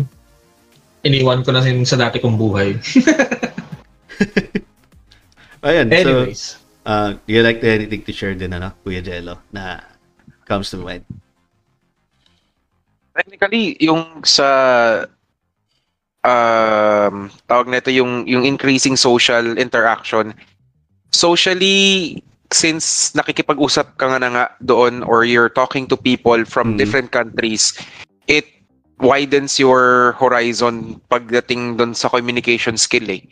Though the only thing that's different, and this is what I see in a perspective of someone that's teaching people in a workplace environment, is that ang nagiging problem lang or nagiging challenge, so to speak, is wala lang nagko-correct sa kanila. Oo, totoo. So it's like the Wild Wild West for pagdating sa yun nga yung pagko-communicate. Oo. So it opens the gate for communication, pero yung the correct way, kasi like me, when I learned English way back in high school pa, yung me communicating 20 years ago. 20 lang naman. Grabe siya. 24. Tama ba? 24. Oh, magka-40 na ako eh. So, yun nga yung ano, yung the difference is nung time na I learned it in high school, going to college, and then used it when I worked. Pagdating ko dun sa work, I thought I was already good. Yun yung nagiging ano eh, mindset. Yun yung nagiging mindset mo na since you're already communicating with people, akala mo magaling ka na. Oo. Hindi pa pala. Yung context nung or yung sentence structure, walang nagtuturo. Kasi alam mo, kahit naiintindihan ka lang. Oo, naintindihan ka na kasi nung kausap mo eh. Yung pala, yung business, it helps you with communication and being more confident. Pero pagdating dun sa business perspective, pagdating dun sa work perspective, and you're using the skill already, pag walang nag-correct sa'yo, hindi ka rin naman matututo eh. So yun lang yung nakikita kong parang nagiging challenge. Parang sabi mo nga, or sabi nga rin ni Adrian, monkey see, monkey do. So dapat may makorek ka din dun sa dapat mong matutunan dun sa language. Share ko din experience ko dyan na ano eh. Man i-encounter ko rin online yung lalo ano, yung mga bata or rather mga, let's say, mga mga relatives na younger relatives na mga ibang mga kaibigan ko na ang proud nila na nakatuto ng ano na Inglesero yung mga ganito, Inglesero kaagad siya na, ang bilis na natuto na pag-adapt ng ano ng English. Pero nakakuha na sa ano sa paglalaro ng Fortnite o kaya paglalaro ng ano na mga video games online. Oo, nakakatawa. I mean, nakakatawa din na natututo pero the way they speak is I'm just gonna say it lang na hopefully na hindi ako ma-cancel or whatever. They're disrespectful yung tipong ano kasi nga yung it's a competitive game na yung yung main focus doon is one winner lang talaga, di ba? So yung mga natutunan nila, let's say hindi directly sa game where they're just watching their favorite Fortnite streamers na nagmumura na na hindi naman family content yung napapakita nila, trash talking, ganun. So these kids adapt those, which is yun nga yung negative side naman ng nakikita ko yun nung sa paglearn ng ng language through video games. Pero on the bright side na rin, at least that's a foot on the door kumbaga. At least meron na silang some knowledge to use it. They only need someone to teach them what and what not to say. Kumbaga, kung maglagay sila ng kumbaga filters sa bibig nila. Ganun. So, I really totally agree with what you just said, Kuya Jelo. Oh, kasi with me in the business, parang in the call center industry, a lot of people are saying bucks instead of dollars, where bucks is actually the bucks, it's a parang jargon na parang street language, slang. Oo, instead of saying dollar. So, yan yung madalas naming nakikita na dapat nating kino-correct namin. So, please don't say that because that's not business appropriate. Pati ito rin, turo ko rin sa inyo, si Adrian din makakapag-agree dito. Please don't use double negatives like ain't, no, please. Sobrang sobrang pet peeve ko yan. I ain't got no. Pucha, ain't na nga, tapos got, tapos no. So, you never had it. Pero I already know what you tried to say, pero yun nga. Ay, sorry, sige, we were trying to add something. De, ayun. Ayun, kay Chel. Hi, si Chel. Thank you for the 40 stars. Thank you for the 40 stars. Thank you. Maraming salamat. Kasi ko lang ginaganito ko. Yeah. Ayun, sabi ni Sir JM, you ain't got no time for this. So, basically, you're saying you have time. You have time for this. Yes, you have time for that. Yeah, actually, and only use double negatives if you. Sorry, if you mean it. If you mean it. Tama. Alam mo bakit maganda yan sa ito nga parang naging sorry, naputol. Ano yan? Parang nag-flash sa utak ko yung idea kung paano ka manguha ng isang criminal by using grammar. Okay, using wordplay. Ganun. Using wordplay. Okay. So, parang, did you not do the things that were accused of you? Not. Tapos, ang gawin mo lang, parang, kumbaga, in a way, it's grammatically correct.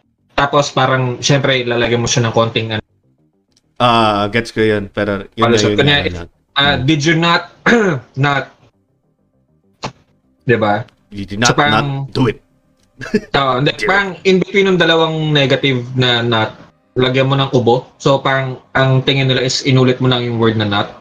But in grammatic or in sentence structure, double negative yung ginagawa. Ayan. Tapos kapag sinagot na yes, kapag sinagot na yes, huli siya.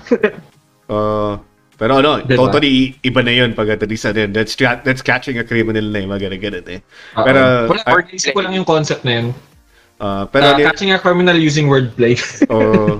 Pero yun nga most of the kids pick that up, yung lalima slang ng ng siguro mga ghetto from guys from the ghetto, yung mahilig mag double negative ganun. Yung ain't got no, yung mga ganun. Syempre, there are a lot of different people from different diversities sa video games, and then you pick up a lot of banter, slangs, and di mo na pala alam na na mali na pala yung sinasabi mo, ganun, and this applies to the kids.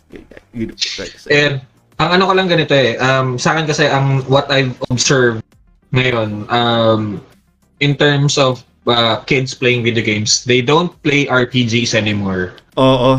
Oo. Lalo lang MMORPGs. Hindi lang. Let me finish, Jay. Alam mo kung bakit? Bakit?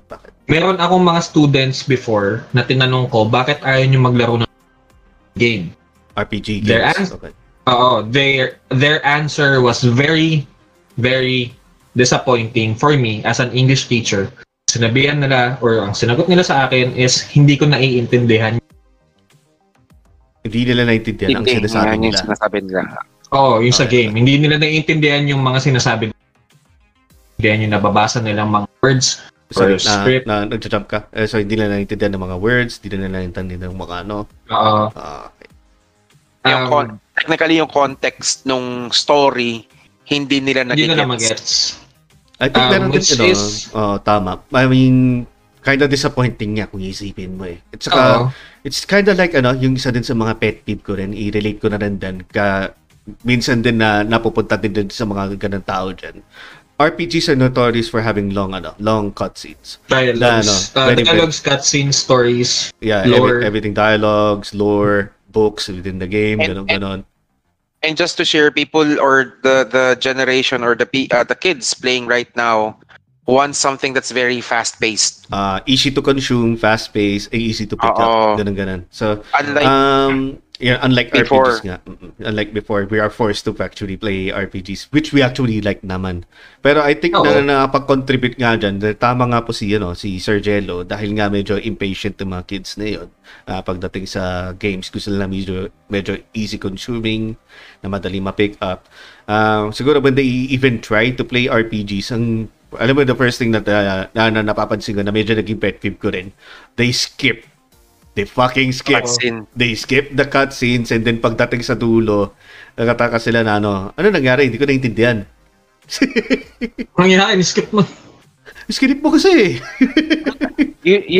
That's the point of playing the goddamn game. Exactly.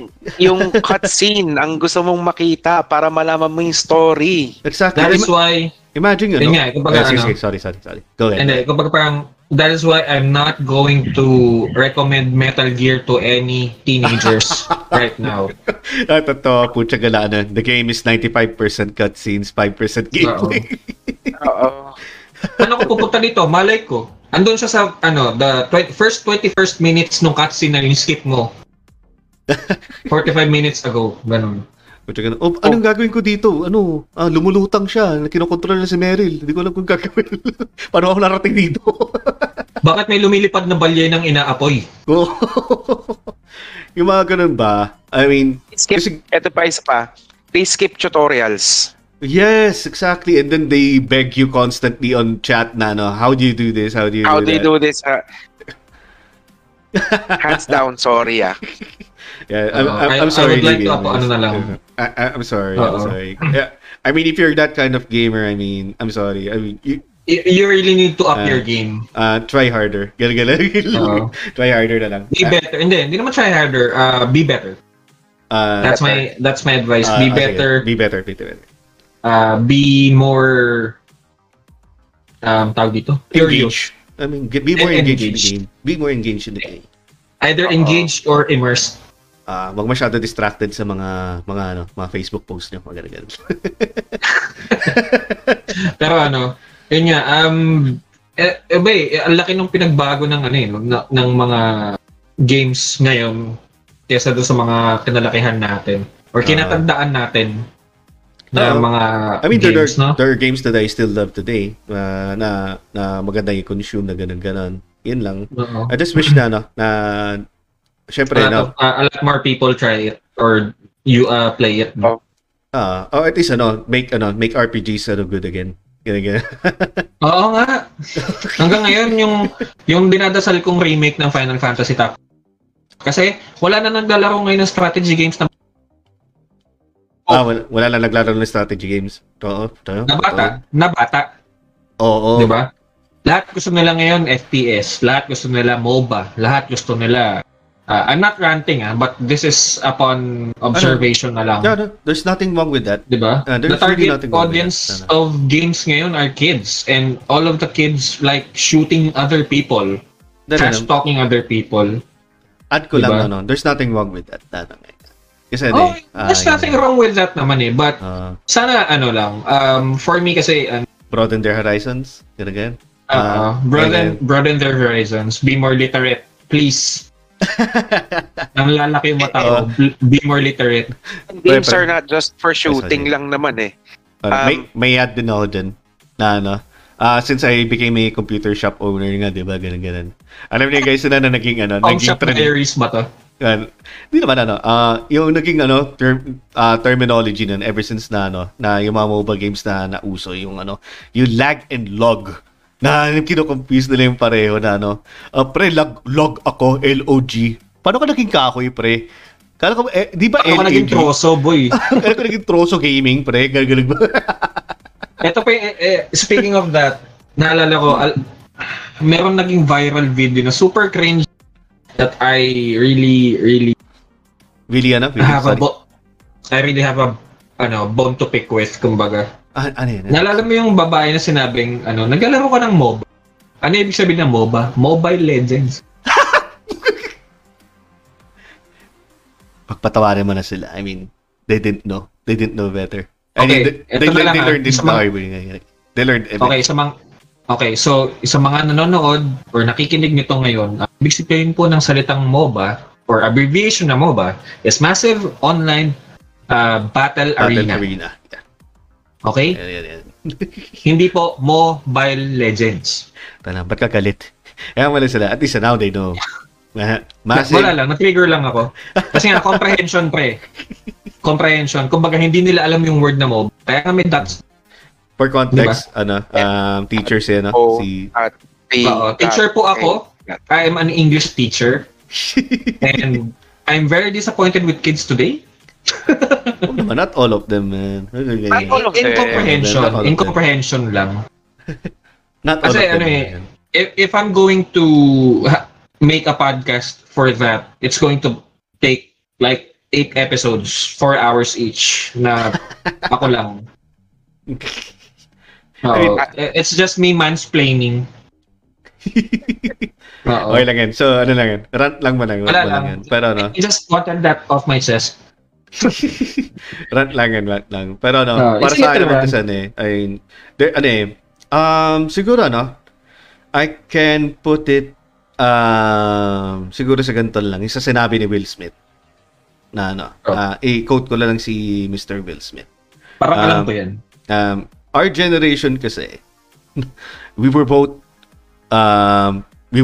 dumb in private because we didn't have any social media.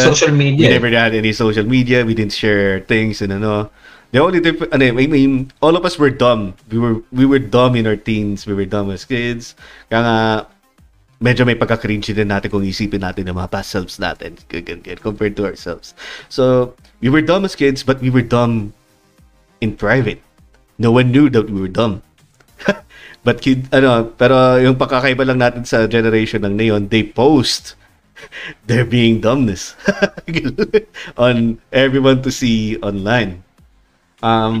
It's not that I have a bone to pick with the kids these days, but yun nga, you have to also think and consider as well that nanggaling tayo doon, iba lang yung nangyaring iba lang yung situations were different from our time and also today. So tatanggapin na lang natin na ganito na yun, no? These are the times right now na ayun nga. Iba na yung and like what you said na ayun nga, hindi na nga napupunta sa dito na iba na yung topic na tayo. So anyway, yun lang i-share ko. I mean, na in a way na balik tayo sa topic.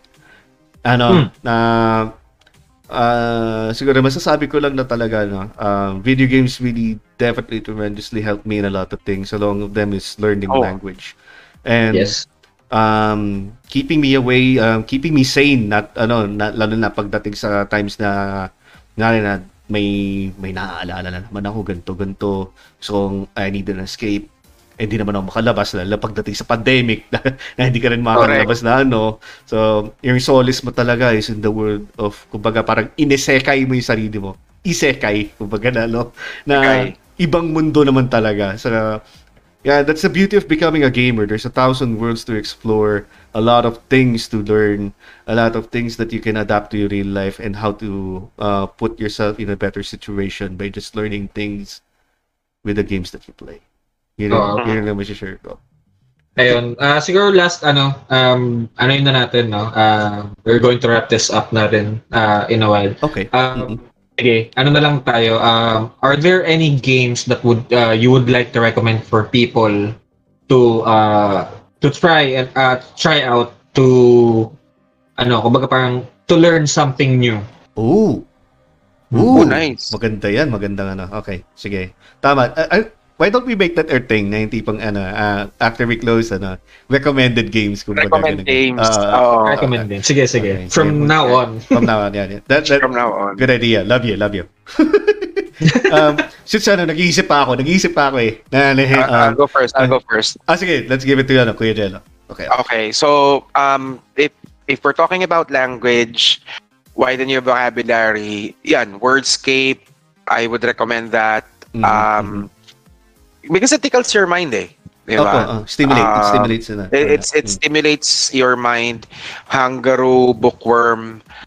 But for other skill, like yung parang, nasabi ko sana otherworldly skills, pero wala naman. Okay. Laro ko tong game na to, marunong na mag-cast ng fireball. Correct. Siguro Tomb Raider, if you really want like survival tactics, yung datingan. Mm-hmm. Or Uncharted, pwede rin yun. Oh, Uncharted. Oh, Dude Raider. Oo. Tomb Raider. Oo. Tomb Raider, Uncharted. Ano pa ba? Persona. It's a good way of doing like social skills if you want to learn social skills. Persona, yun po yung mga... Si Jay, mahilig sa Persona yan. Ang niya, Facebook banner niya siya. Custom Persona. Lahat ng mga yung... MC ng Persona. Yun po yung yun yung mga gusto kong i-recommend na game. For you to learn other skills or other things other than just language. Yun po. Thank you for sharing. Yun yung Okay, Jay, ikaw naman. Ako ba? Ako last. Ako host eh. Christian Soto, thanks for liking the stream. Thank you, sir. Okay, so ako, yung pagdating sa in terms of language naman din, o kaya at least give you the feeling of learning something na nag-spark ng curiosity mo to learn something within the game na ganun. Skyrim, definitely, kasi na-mention na nila ni Adrian yun. Kasi alam mo ba, kwento ko lang din, when the first time that I played Skyrim, na-intrigue ako sa mga libro, sa laro.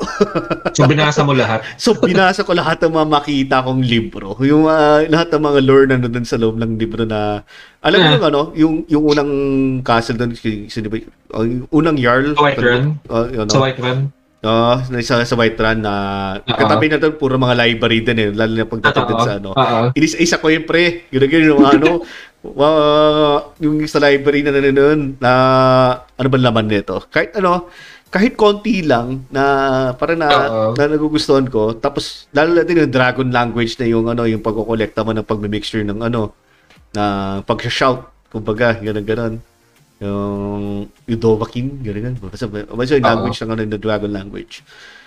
Another game that I can share with na natututo din ako is Xenogears na rin. I would like to bring that up.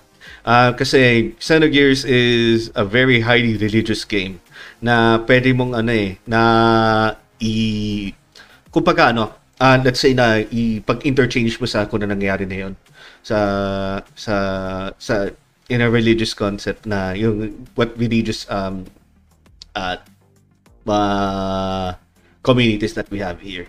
Bukod sa religion, there's also yung how to incorporate ito ng mga pagdating sa reincarnation, mga ganun-ganun din sa raid, na magugulat ka na lang meron ka palang purpose na ayun nga sa mga nangyayari. So, hindi naman siya in terms of ano, learning na as in na pwede mamadala sa totoong buhay. Pero it's ano eh, sparks your curiosity na parang siguro kung if you're a religious person, you would like to dig more the deep dively into your own religious beliefs dahil lang sa laro na yun. I myself hindi naman ako ganun ka-religious person, pero I found this game really very what do you call this? Mind altering. Hindi naman mind-wandering, parang blowing. Mind-blowing or parang nagkakaroon nagjajagin ng mga creative juices ko sa utak ko na napapaisip ako ng mga conspiracy things na nangyayari sa it tickles the brain cells. Yung mga brain cells ko, kung meron pa man. It tickles my brain cell. My brain cell. Singular. Sorry na. May one brain cell. And then last siguro, I also mentioned earlier, Final Fantasy X. Mainly because of the Al Bhed language and as well yung culture nila, how they adapt during a catastrophe na nangyari sa mundo na pwede mo rin yun na i-apply sa siguro I mean yung kung paano sila na parang napunta sa konong sila na sa future, yung tipong nagkaroon na sila ng mga mga paniniwala na wala naman before yung time din ng Tidus, ganun na ayan nga na kung sino naman cause ng catastrophe nito. Ayun lang kung marirecommend ko. Oy, someone is following. May bago na tayong followers. Si Shell Almanon. May sumusunod sa atin. Well, thank you Shell Almanon for following. Yes. Ayan. Girlfriend ko yan. Siya ba? Sorry na. Oo. Second account. Sorry na. Hindi ko na mabasa kasi yun nga. Technically, Ganun. She's using her middle name kasi. Okay. For me, recommendations list ko. I'm going to give... nasabi na kasi yung Xenogears before. Okay. The whole Dragon Age series. Isa pa yun. Oo nga pala. No? Maganda. Maganda yan. Dragon Age. Dahil for the reason that it has a very, very deep story or lore na sinusundan parang susundan mo. And since the story is connected, you really need to play the first, second, and third in that specific order. Tapos, madami ka din matututunan. Madaming matututunan in terms of society. It's going to blow your mind in how they mirror our own society.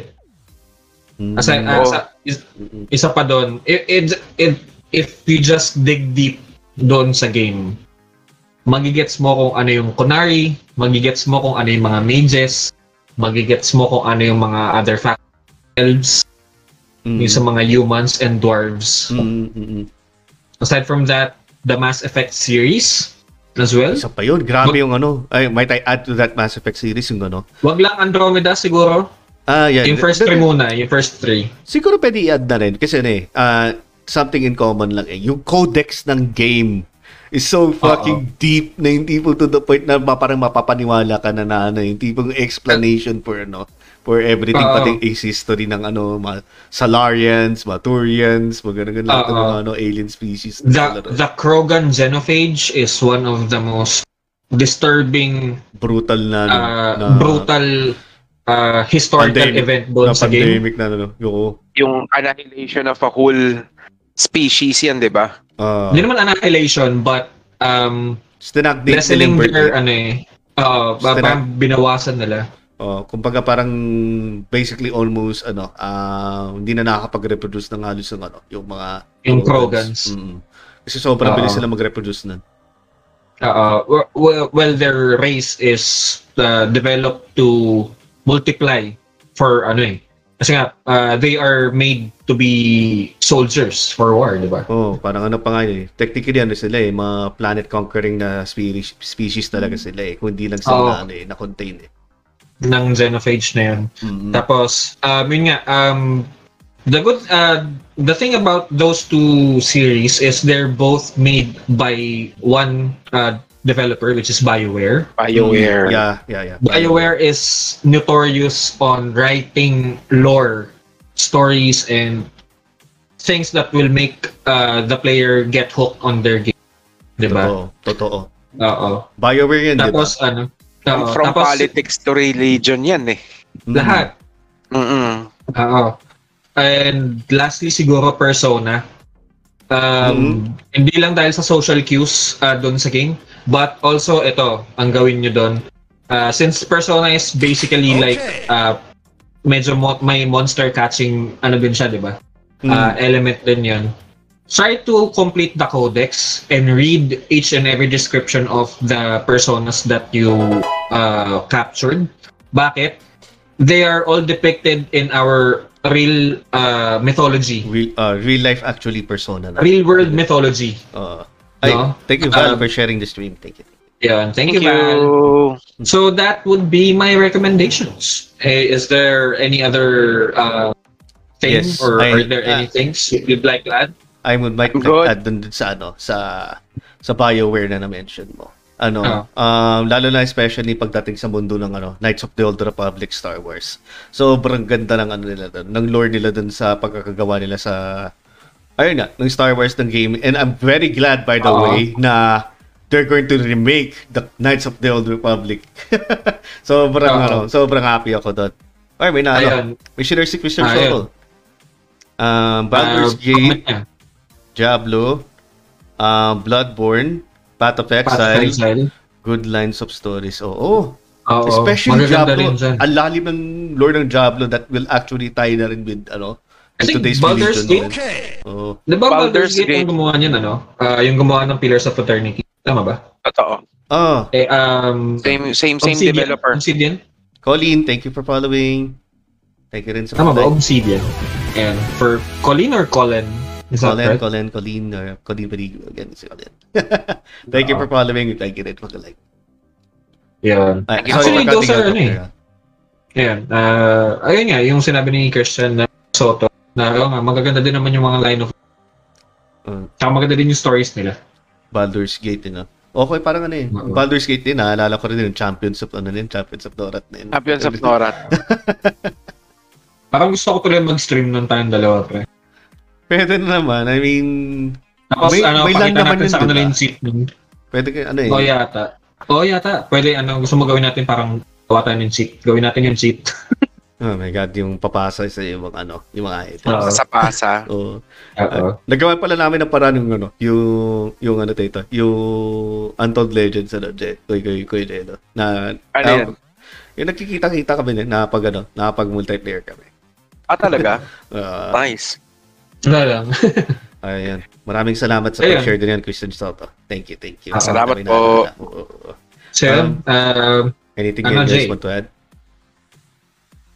Ano yan? Do you have anything to add? I'm good. Marami pa ako i-share kasi nga lang hahaba pa lalo yung session ng pagkaganan.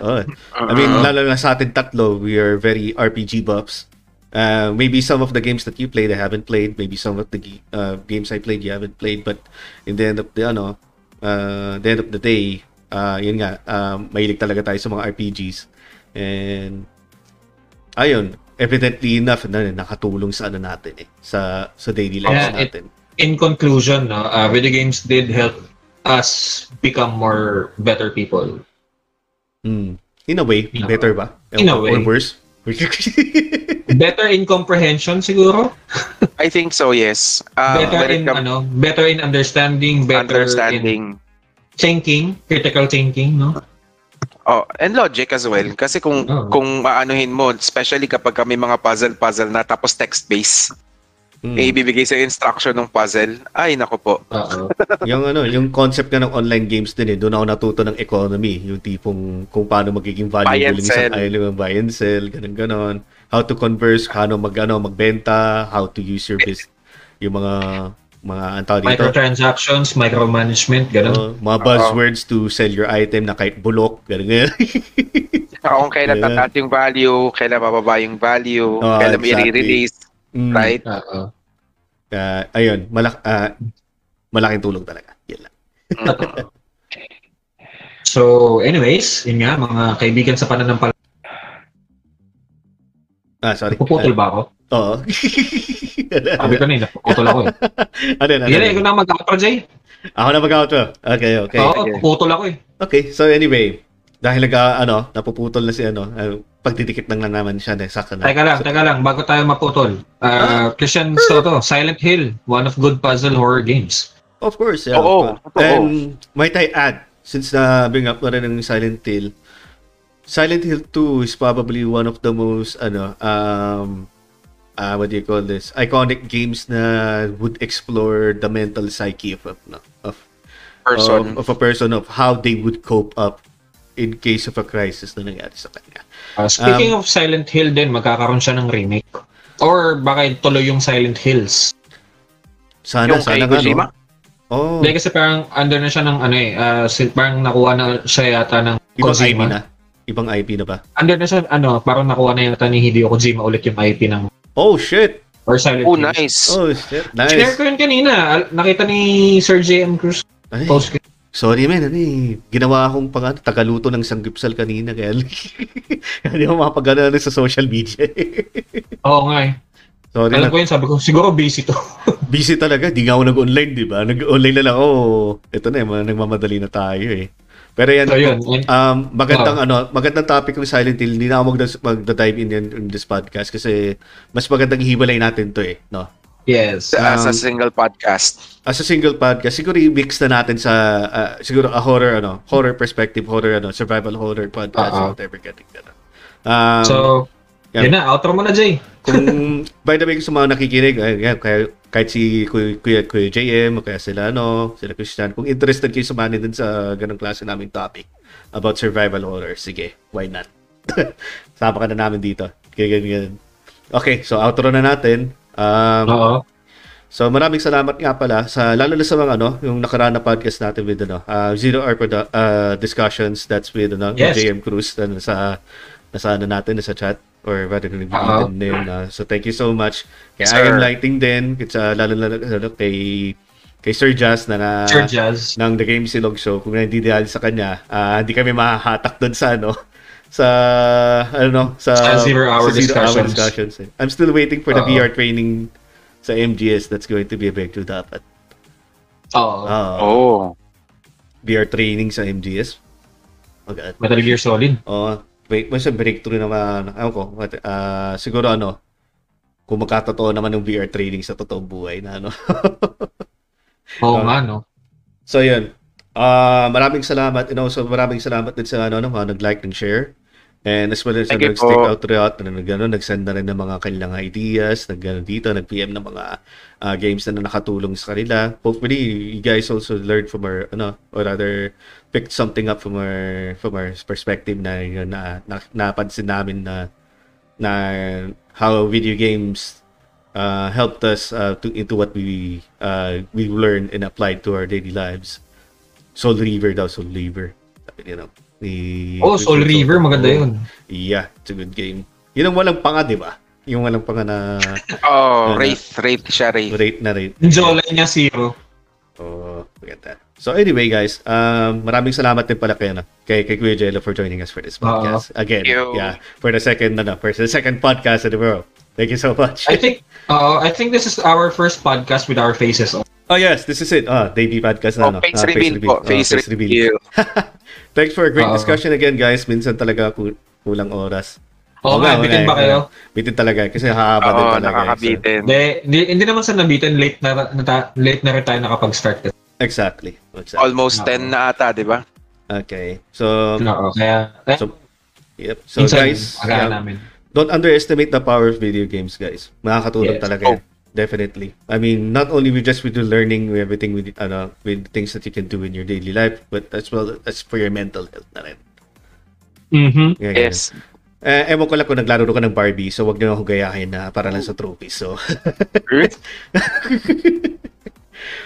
Pero in a way, ibang perspective na yung pagdating sa trophy hunting kasi may nababurst na endorphin sa akin na every time I hear trophy puff. So, ibang usapan na yan.